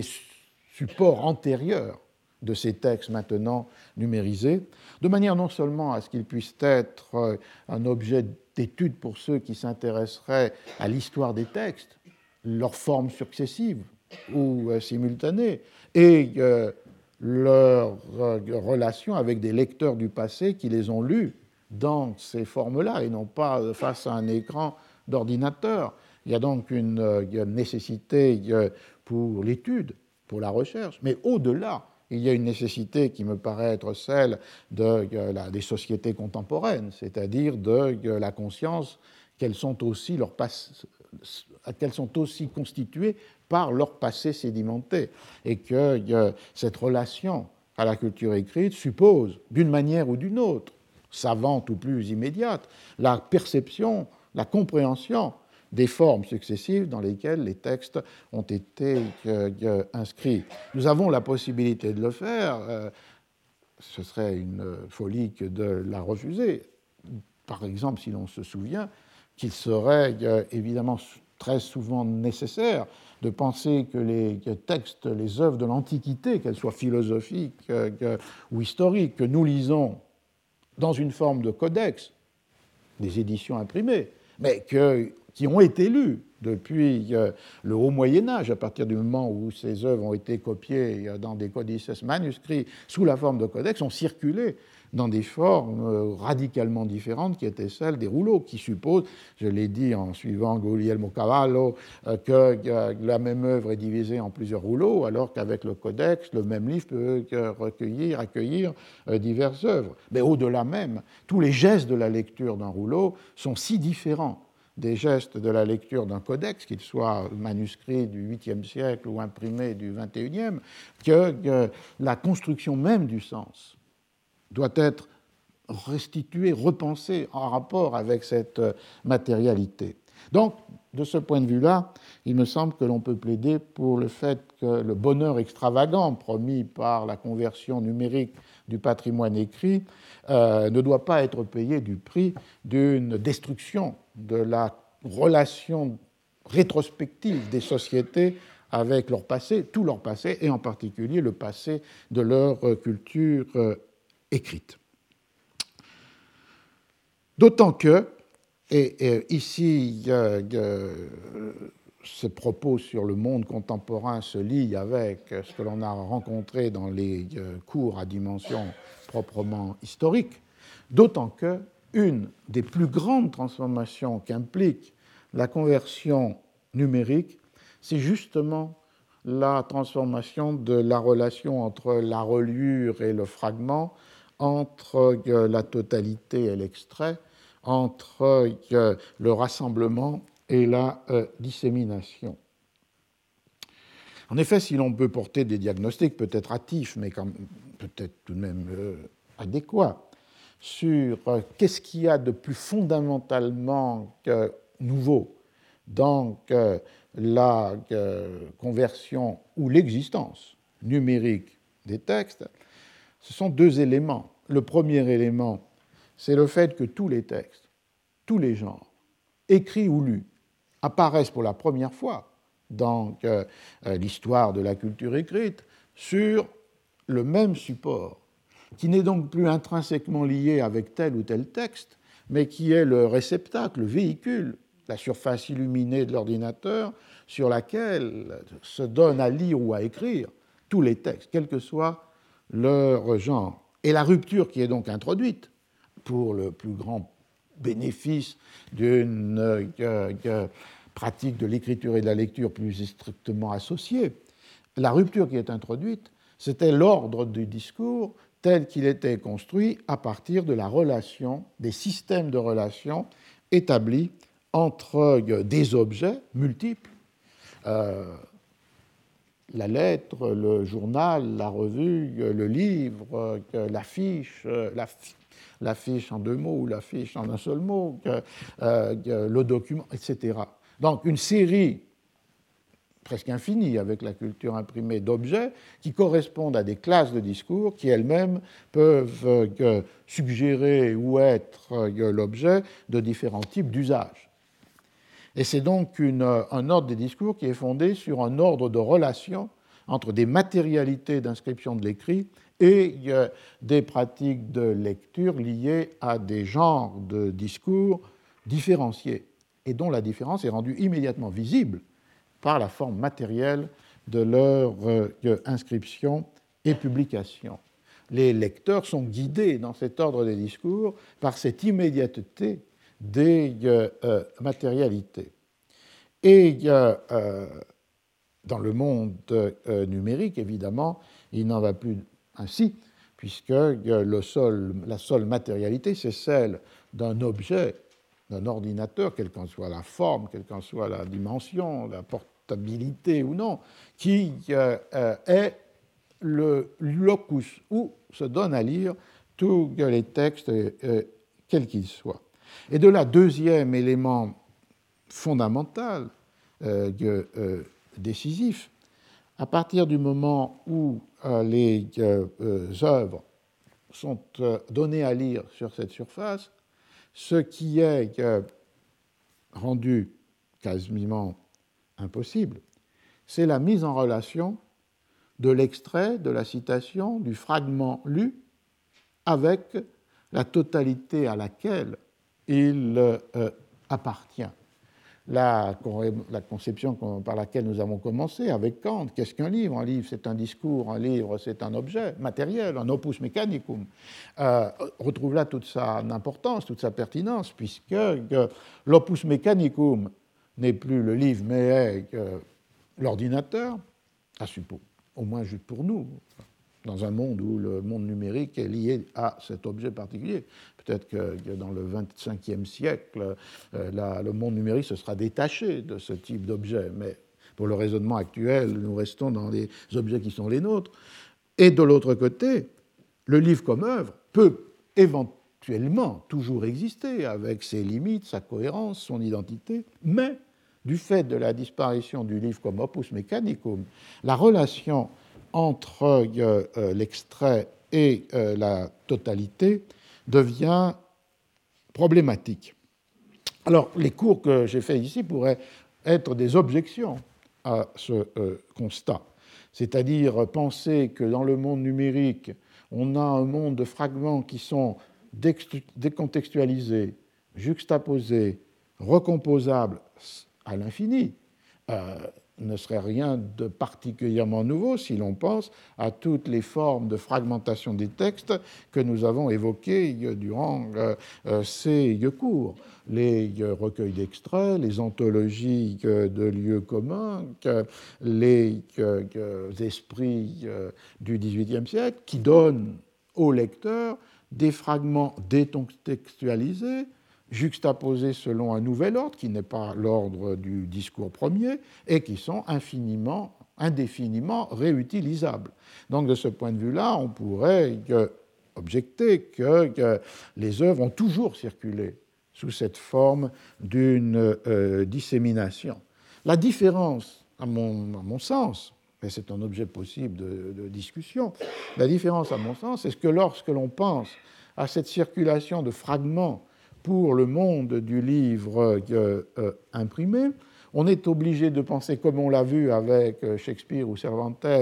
à penser que cette circulation-là, elle est parallèle à la circulation de l'œuvre dans, dans sa totalité, dans sa cohérence, dans son identité, et que d'autre part, lorsqu'on déplace cette relation fragment-œuvre sur la lecture du livre lui-même, c'est-à-dire où il ne s'agit pas d'extraits qui ont été délocalisés par rapport au texte, mais où le lecteur ne s'empare dans un livre imprimé que de pages, de, paragraphes, euh, de lignes. Néanmoins, cette lecture-là euh, du, fragment, non pas ready-made, mais euh, construit par la lecture du lecteur, choisi par la lecture du lecteur, inconsciemment implicitement, immédiatement, se réfère avec la perception toute matérielle de l'œuvre comme telle dans sa totale dimension. Et c'est évidemment cette euh, double réalité qui se trouve mise en question par le monde numérique. C'est-à-dire, d'un côté, euh, rien n'assure que ces fragments lus dans leur forme numérique pourraient être accompagnés de la présence de l'œuvre dans sa cohérence, son identité et sa totalité. Et l'on a pu observer dans les premières enquêtes sur les transformations de la lecture face à l'écran que c'est l'une des caractéristiques essentielles, c'est-à-dire la segmentation, la fragmentation, la discontinuité, sans préoccupation ou sans possibilité de rapporter le fragment ainsi découpé à la totalité textuelle à laquelle il appartient, expression qui n'a même aucun sens lorsque l'on pense à des fragments qui ne seraient pas des extraits d'œuvres constituées comme telles, mais qui sont des fragments juxtaposés de bases de données. Personne ne peut avoir le désir ou la possibilité de euh, repérer le contour, l'identité et la totalité des données d'une base de données. Donc la structure même est déjà euh, vers un fragment décontextualisé si on admet que la base de données serait son, contexte. Donc il y a là une première rupture, et la deuxième rupture, évidemment, c'est lorsque, euh, par une série d'opérations que vous savez, on peut extraire d'une œuvre qui, elle, a été constituée comme telle, dans une logique esthétique, intellectuelle, euh, euh, idéologique, des extraits sans que soit possible aisément ou nécessaire intellectuellement de les rapporter à la totalité euh, de euh, l'œuvre, à une entité textuelle reconnaissable comme euh, telle. On a là une, me semble-t-il, une différence fondamentale qui peut mettre en question, par exemple, le concept même de livre, de, de livre certes, mais aussi de revue ou euh, de journal, à partir du moment où la logique éditoriale qui pouvait être esthétique, intellectuelle, politique, euh, idéologique, qui gouverne une revue ou qu'un un journal est rendu visible matériellement par la coexistence sur un même objet imprimé de différents types euh, d'écrits. La chronique, l'éditorial, le reportage, l'image, la publicité, etc. Donc, euh, ou dans une revue euh, scientifique, la décision de, de publication dans un même revue de différents articles, donc la, la, coexistence peut permettre d'exprimer et percevoir une euh, intention éditoriale. La lecture euh, des mêmes, entre guillemets, articles d'un journal ou d'une revue à partir du moment où elle est construite face à l'écran selon un ordre qui est thématique, encyclopédique, de, de rubriques ou de mots-clés, évidemment efface cette contextualisation que l'on pourrait qualifier de topographique et où la matérialité de l'objet inscrit l'intention euh, éditoriale au profit d'une autre euh, et très utile euh, contextualisation, qui est une contextualisation thématique, topique, et qui fait que, le contexte d'un article est donné par les autres articles qui porteraient sur la même thématique. ce qui est renforcé d'ailleurs par les modes de souscription aux revues électroniques qui sont très souvent faites sous la forme d'agrégation par des aggregators, c'est-à-dire non pas une souscription à une revue individuelle, mais une sorte d'ensemble de, revues, ce qui renforce l'idée finalement, dans un sens, que la contextualisation fondamentale, c'est celle des mêmes thèmes indépendamment des revues, au dépend de ce qui était la contextualisation plus classique des différents articles sur des thèmes différents dans une même publication. On voit donc qu'il y a là un, enjeu fondamental pour l'existence même euh, des revues, non pas comme collection d'articles qui peuvent exister sous quelque forme euh, écrite que ce soit, mais comme euh, identifiable dans une intention intellectuelle ou esthétique. Et si l'on se porte du côté des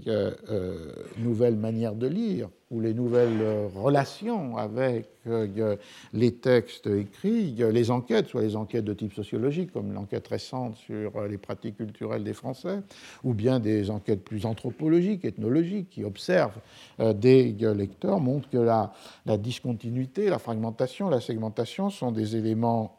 essentiels et que donc du coup n'est plus éprouvé cette nécessité de relation qui contextualise le fragment dans sa signification au sein d'une euh, totalité textuelle et qui donne évidemment à la fois une parenté, un écho avec euh, les techniques des lieux communs, mais avec cette différence, c'est que la technique des euh, lieux communs pouvait n'être pas exclusive de la compréhension du même fragment à l'intérieur d'une autre logique, non pas la logique thématique, mais la logique discursive.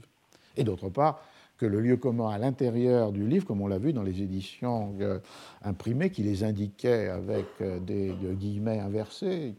euh, n'était pas séparable d'une perception, sinon d'une lecture, de la totalité du texte. Alors, je dis cela parce que c'est un élément qui me paraît essentiel dans les discussions qui sont menées aujourd'hui sur qui et comment, par qui et comment doivent être faites cette conversion euh, numérique. Je laisse évidemment de côté ici, à la fois faute de temps et faute de compétences, une autre question tout entière, euh, enfin différente, qui est la question non pas de la conversion numérique, mais de la conversion au numérique des auteurs ou des lecteurs, c'est-à-dire euh, les capacités de la nouvelle technique apporter des formes d'écriture, de composition ou de réception des textes originales. Et donc ici de textes qui naissent comme numériques. Ils ne sont pas l'objet d'une conversion parce qu'ils étaient déjà là, mais ils sont construits imaginé, composé comme numérique. Et de ce point de vue-là, des réflexions comme celle d'un collègue espagnol, Antonio Rodríguez de las Heras, ou de Milad de Douai, qui a publié un livre euh, intitulé La grande conversion numérique au seuil, me paraissent extrêmement intéressants, puisqu'ils essayent de montrer comment ces capacités-là d'une nouvelle forme de composition des textes peuvent euh, ou doivent être euh, libérés, soit des contraintes qui sont imposées par la morphologie du codex, soit des contraintes qui sont euh, imposées par le régime juridique du copyright, c'est-à-dire euh, l'exploitation de cette nouvelle forme, de cette nouvelle technique pour la production de ces textes ouverts, mobiles, malléables, qui ont à la fois une dimension polyphonique, puisqu'ils peuvent être écrits à plusieurs mains, dès la composition ou dans les moments de leur réception. Ils ont la dimension d'un palimpseste, puisqu'ils peuvent être euh, écrits sur une écriture euh, euh, déjà là. C'est un entier domaine que je laisse de côté, parce qu'il il relève d'une imagination à la fois technique et scripturaire, qui peut ouvrir de, nouveaux, de nouveaux espaces à la culture écrite, mais qui tout en libérant l'écrit de ses contraintes, celles du codex et celles du copyright, évidemment lance des défis considérables aux catégories héritées qui ont euh, cimenté, formulé euh, les contraintes à la fois juridiques et morphologiques de notre culture écrite euh, jusqu'ici, imprimée ou manuscrite. Concentre, pour terminer, sur les aspects les plus polémiques ou les plus politiques, mais qui me paraissent liés à ce que je viens de dire.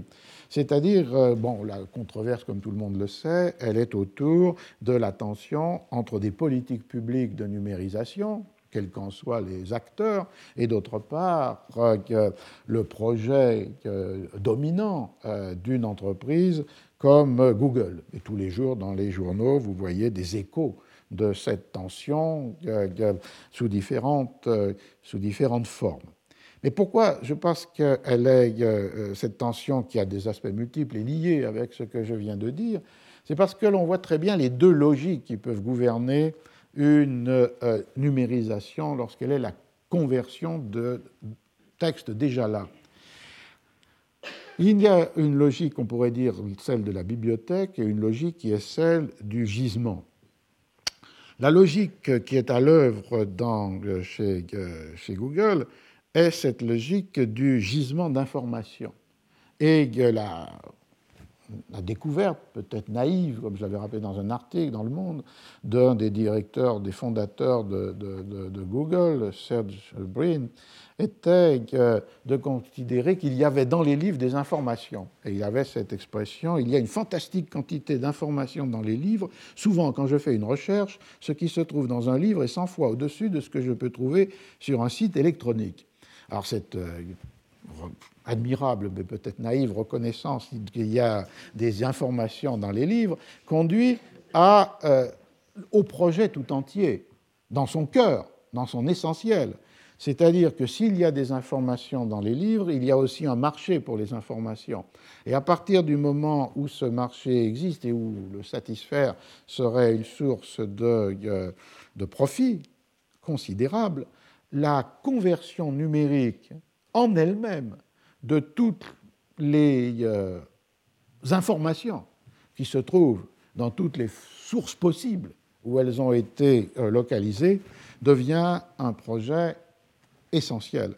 Et c'est ce qui explique qu'à la fois les grands programmes de numérisation de Google, les accords passés et parfois violés avec les bibliothèques pour la numérisation des collections, mais aussi les numérisations d'informations qui ne sont pas nécessairement dans l'ordre de euh, l'écrit. Même si la rhétorique est souvent celle de l'idée d'une bibliothèque universelle, le projet fondamental pour Google est celui d'un gisement universel d'informations dans lesquelles des informations découpées dans leur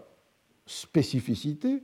peuvent être soit offertes gratuitement, soit euh, devenir l'objet d'un marché. Et c'est pourquoi, pour Google, l'enjeu essentiel euh, est euh, celui de la hiérarchisation de ces données lorsqu'elles sont rendues accessibles aux lecteurs, transformées en éventuels acheteurs, et c'est d'autre part euh, leur indexation. L'enjeu fondamental étant celui des mots-clés, des rubriques qui permettent d'aller au plus vite aux documents les plus performants et aux informations les plus adéquates à ce que recherche le euh, lecteur. C'est là le, le, fond même de l'immense succès, y compris économique, de euh, Google, euh, c'est avoir, avoir, un, la perception, avoir eu la perception que l'information pouvait être un marché, deux, que, ces informations pouvaient se rencontrer dans toutes les formes sédimentées, accumulées du patrimoine écrit et au-delà, les images, la nature elle-même, euh, avec les, les, les, cartes et les vues aériennes, et que trois, euh, il y avait euh, la, troisième euh, élément clé, c'est la capacité technique d'une numérisation de masse, puisqu'à l'heure actuelle, une des plus grandes forces de, Google, c'est le fait qu'ils sont, c'est la seule entreprise qui est capable de proposer une technique qui permette des numérisations relativement rapides et en tous les cas massives. Et c'est pourquoi évidemment, cette euh, capacité technique a pu être mise comme un élément de euh, séduction par rapport à toute institution qui euh, a le projet d'un programme de numérisation, de constitution d'une collection numérique, voire même d'une numérisation de l'ensemble d'un patrimoine. Et c'est pourquoi on a vu d'un côté d'abord par les bibliothèques américaines et pour partie la British Library, les premiers accords entre Google comme étant l'entreprise numérisant les collections et d'autre part euh, la bibliothèque, que l'on a pu voir comme conséquence de cela aussi là, le fait que dans ces entreprises-là,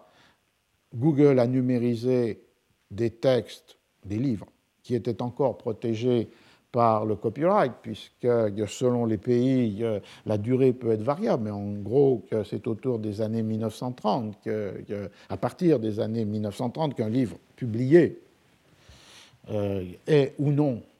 dans le domaine public ou couvert par le copyright. Selon les pays, les États-Unis, la France, ce n'est pas exactement la même date, mais c'est à peu près le même, le même horizon. Et donc, du coup, cette numérisation de livres sous copyright a pu entraîner la réaction des euh, éditeurs, d'autant plus qu'elle a pu être faite aussi pour des livres en autre langue que l'anglais, avec les bibliothèques dans, les, dans, les, bibliothèques avec lesquelles Google avait passé un accord. C'est pour ça qu'il y a des procès. Par exemple, l'éditeur français La Martinière Seuil a euh, fait un procès pour euh, piraterie à Google. Et aussi, c'est pourquoi après avoir été tenté par un procès, l'association des éditeurs américains ou l'association des auteurs américains ont préféré essayer d'entrer en négociation avec Google, et de là les derniers épisodes de euh, ce settlement, cet accord qui devrait permettre à Google de numériser des livres sous copyright, mais à partir du moment où euh, il en vendrait l'accès, où il en vendrait le le texte, l'un ou l'autre, euh, les droits seraient partagés euh, à 37% pour Google et 63% pour les éditeurs et euh, les, ayants, les droit. on voit donc que c'est cette, cette, question qui est le fondement des tentations pour les bibliothèques de, de confier la numérisation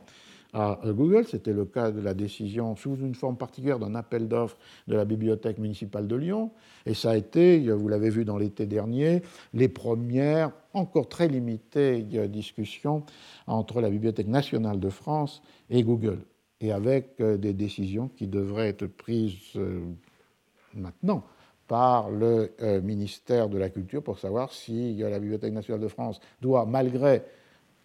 l'argent promis pour euh, la numérisation euh, venant du grand emprunt continuer la bibliothèque, les négociations avec Google, ou bien si c'est une alternative possible à euh, la numérisation confiée à une entreprise privée et conservée entre les mains de la puissance publique. L'enjeu étant en particulier sur les trois types de collections qui sont l'objet possible de numérisation, c'est-à-dire des collections où, qui ne sont plus sous copyright, et dans lequel cas il y a là une euh, gratuité immédiate possible de l'accès à ces livres qui ne sont pas sous copyright. Dans les livres qui sont encore sous copyright, ceux qui ont à la fois un éditeur qui existe et des ayants droit, des auteurs ou des ayants droit qui sont identifiables, et puis une énorme masse qui a été l'argument fondamental pour Google, c'est-à-dire les livres que l'on appelle orphelins. Ils sont toujours protégés par le copyright parce qu'ils sont postérieurs à, disons, 1930, mais leur éditeur a disparu et leurs ayants droit ne sont pas identifiables. Et c'est donc là où il y a une absence de législation sur ces livres orphelins. Ce sont ceux qui ont été la masse des numérisations, on va dire pirates, de euh, euh, Google et qui font maintenant un des fonds du catalogue de Google Edition, qui a été lancé à la dernière foire de Francfort, c'est-à-dire une librairie numérique qui doit concurrencer Amazon dans la vente de livres électroniques. Et les livres électroniques vendus par Google, après cet accord euh, qui est encore en suspens aux États-Unis, dans la mesure où aux États-Unis il y a une loi antitrust, anti-monopole, et un juge doit euh, juger si l'accord, le, settlement entre les éditeurs, auteurs d'un côté et Google de l'autre ne viole pas cette loi euh, anti-monopole. Elle doit peut-être ou non euh, valider. Mais vous voyez que tout l'ensemble des, conflits dont on voit tous les jours la chronique euh, dans la presse ont comme arrière-fond cette tension entre une logique où le fragment est fragment, où l'information est information, et où ce qui est important, c'est de donner à ces euh, fragments ou informations une forme numérique qui permet de les communiquer à distance, de les offrir ou de les euh, faire vendre, ou de les vendre, et d'autre part, une logique qui serait celle d'une numérisation des collections respectant les critères de la bibliothèque, c'est-à-dire euh, euh, d'identification des œuvres comme telles, d'assignation aux noms propres, d'organisation d'un monde des euh, discours, et d'une certaine manière, même si la technique numérique est difficile pour rendre possible cette aspiration, de maintenir d'une certaine façon leur, la relation qui existe entre le fragment et l'œuvre, la présence de l'œuvre comme telle, même si on utilise ou on ne lit ou on ne consulte que des fragments de euh, celle-ci. C'est là, je pense, un des euh, enjeux euh, tout à fait essentiels des débats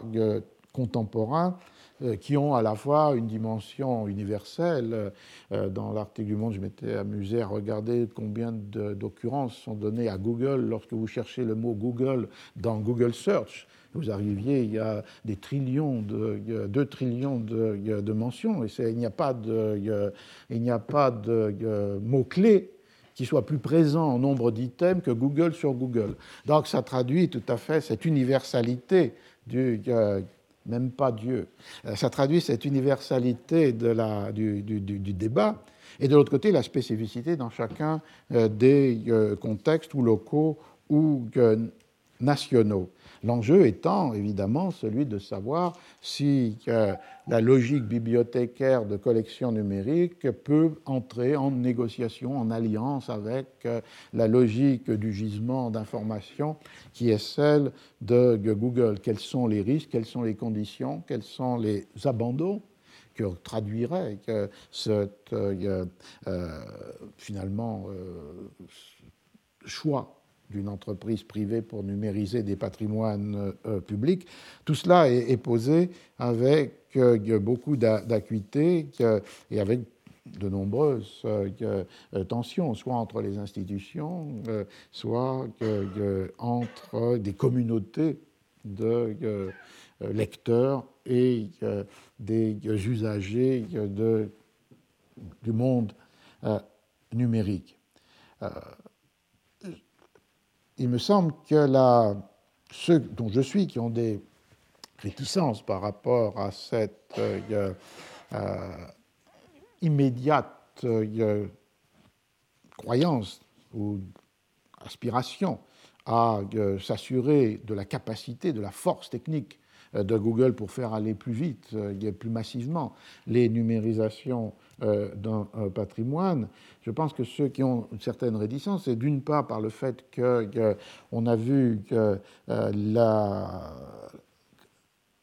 que la logique économique et, euh, de Google est tout à fait étrangère ou différente d'une logique de service public. On a vu aussi que, lorsque la numérisation, au moins dans les premiers accords passés avec les bibliothèques américaines, euh, Robert Danton qui vient de publier un livre qui a pour titre The Case for Books et qui reprend tous ces articles sur ces questions de la bibliothèque numérique et en particulier toutes ces réticences face à, Google, euh, euh, elle insiste sur ce point, c'est-à-dire que, évidemment, Google fait gratuitement la numérisation.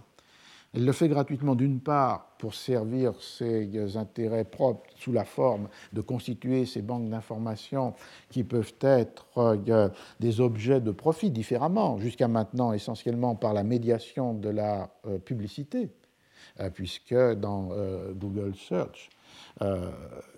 l'ordre même des items qui sont donnés à lire pour n'importe quelle recherche est accompagné le plus souvent sur la partie droite de l'écran d'un ensemble d'annonces publicitaires, et sur ces annonces publicitaires qui sont vendues par Google comme un espace, cet espace mobile de l'écran, de chaque écran que vous êtes en train ou que nous allons consulter, euh, Google reçoit évidemment un paiement, et peut-être aussi quelquefois euh, un paiement sur les produits, les objets, les services qui sont vendus à travers par son Donc jusqu'à maintenant, c'est une rétribution différée. L'information est euh, source des profits, mais par le biais de la vente de la publicité, mais rien n'interdit de penser qu'une fois constitué un gisement plus, plus massif, d'autre part avec la présence de, de textes qui sont sous copyright dans le, et reconnus comme tels dans Google, que ce ne sont pas les conditions d'accès elles-mêmes à l'information, et pas par le biais de la publicité, mais les conditions d'accès par l'usager, qui pourraient être l'objet évidemment d'un paiement. Il y a donc d'une part cette euh, hypothèse ou hypothèque ou ce risque, et il y a d'autre part les conditions que Google, en échange de cette numérisation gratuite, imposait ou sur, à l'utilisation par les bibliothèques elles-mêmes du fichier numérisé qui leur était euh, redonné qui leur été, une fois la numérisation faite, la bibliothèque reçoit un double, un fichier en double, mais avec de très grandes conditions. Quant à l'utilisation, rappelées plusieurs fois par euh, Darnton, pour par exemple l'interdiction aux bibliothèques de fusionner ce fichier numérique avec d'autres fichiers numériques d'autres euh, euh, bibliothèques, ou bien encore, dans beaucoup de cas, des limites sur l'exploitation avec des durées pendant lesquelles la bibliothèque ne peut pas exploiter elle-même son propre fichier numérique, si ce fichier numérique était le résultat d'une numérisation faite par euh, Google. Il y a donc tout un ensemble de contraintes ou de risques qui doivent être au moins prises en considération dans cette perspective. D'autre part, me semble-t-il, et je terminerai avec cela, euh, il y a peut-être euh, une. Bon, d'une part, il y a le fait que la notion de patrimoine public implique la responsabilité publique dans euh, sa conservation, sa transmission et son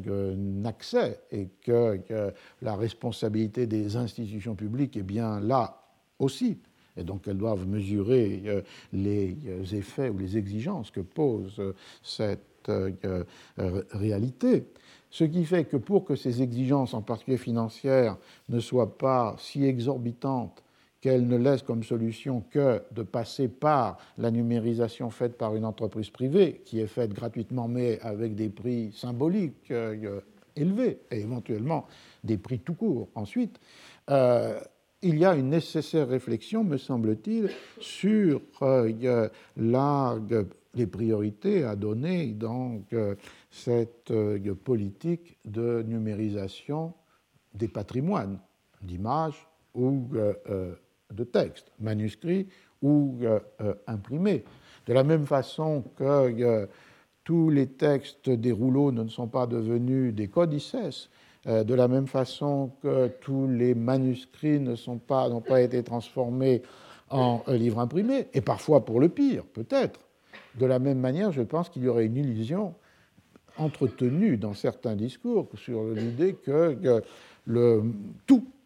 tout patrimoine, et c'était un peu ce qui se lisait par rapport au grand emprunt, tout patrimoine pourrait avoir vocation à être euh, euh, numérisé. Il me semble qu'il y a là une illusion qui, dans sa générosité, pourrait devenir dangereuse, rendant que les opérations à la fois euh, sans suffisamment d'ordre par rapport à un ordre des discours et sans euh, avec un poids financier tel qu'il rendrait impossible le euh, soutien des euh, politiques publiques. Et on le voit d'ailleurs avec l'écart qui se creuse entre, par exemple, Gallica, la bibliothèque numérique de la Bibliothèque nationale de France, qui n'avance pas au rythme que l'on pourrait peut-être souhaiter, mais qui est déjà une imposante et dominante composante de Europeana, qui serait la juxtaposition dans la même collection numérique des bibliothèques numériques des différentes bibliothèques nationales euh, européennes. Euh, et qui souvent ont fait d'autres choix de numérisation, et en particulier en rapport soit avec Google, soit avec, euh, pas les bibliothèques nationales, mais d'autres bibliothèques ont pu faire ce choix avec Google, et d'autres bibliothèques nationales avec d'autres opérateurs, par exemple à Madrid avec Telefonica. Donc il y a là une, réflexion qui me paraît absolument nécessaire contre cette sorte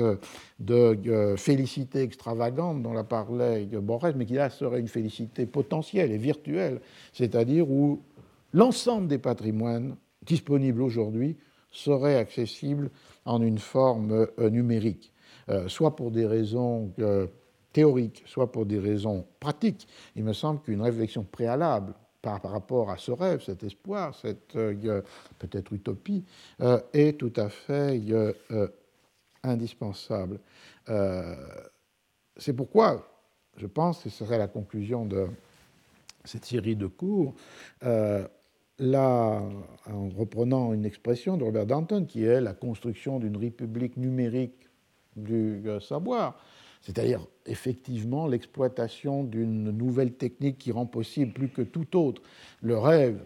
des Lumières, où chacun, comme lecteur, peut devenir ensuite euh, participant d'une discussion critique dans l'espace public. Euh, le rêve de Kant dans Qu'est-ce que les Lumières euh, et qui se heurtait à la fois de multiples limites, les limites de l'alphabétisation, les limites de l'accès à euh, l'imprimerie, les limites de la rapidité de la communication, pourrait, peut trouver et trouve dans le monde numérique un support potentiellement universel dans une communication immédiate et où le lire et l'écrire se trouvent immédiatement euh, euh, associés. Donc il y a bien la possibilité de porter ce euh, désir, ce rêve, cette espérance d'une république numérique du savoir ou, de la beauté comme étant la manière de donner, comme étant la réalité donnée à la définition d'un des plus grands projets ou des plus grandes espérances des, Lumières. Le euh, rappel fondamental, semble-t-il, est de montrer que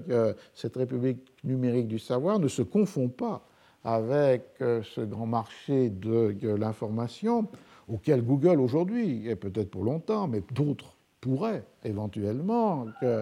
euh, proposer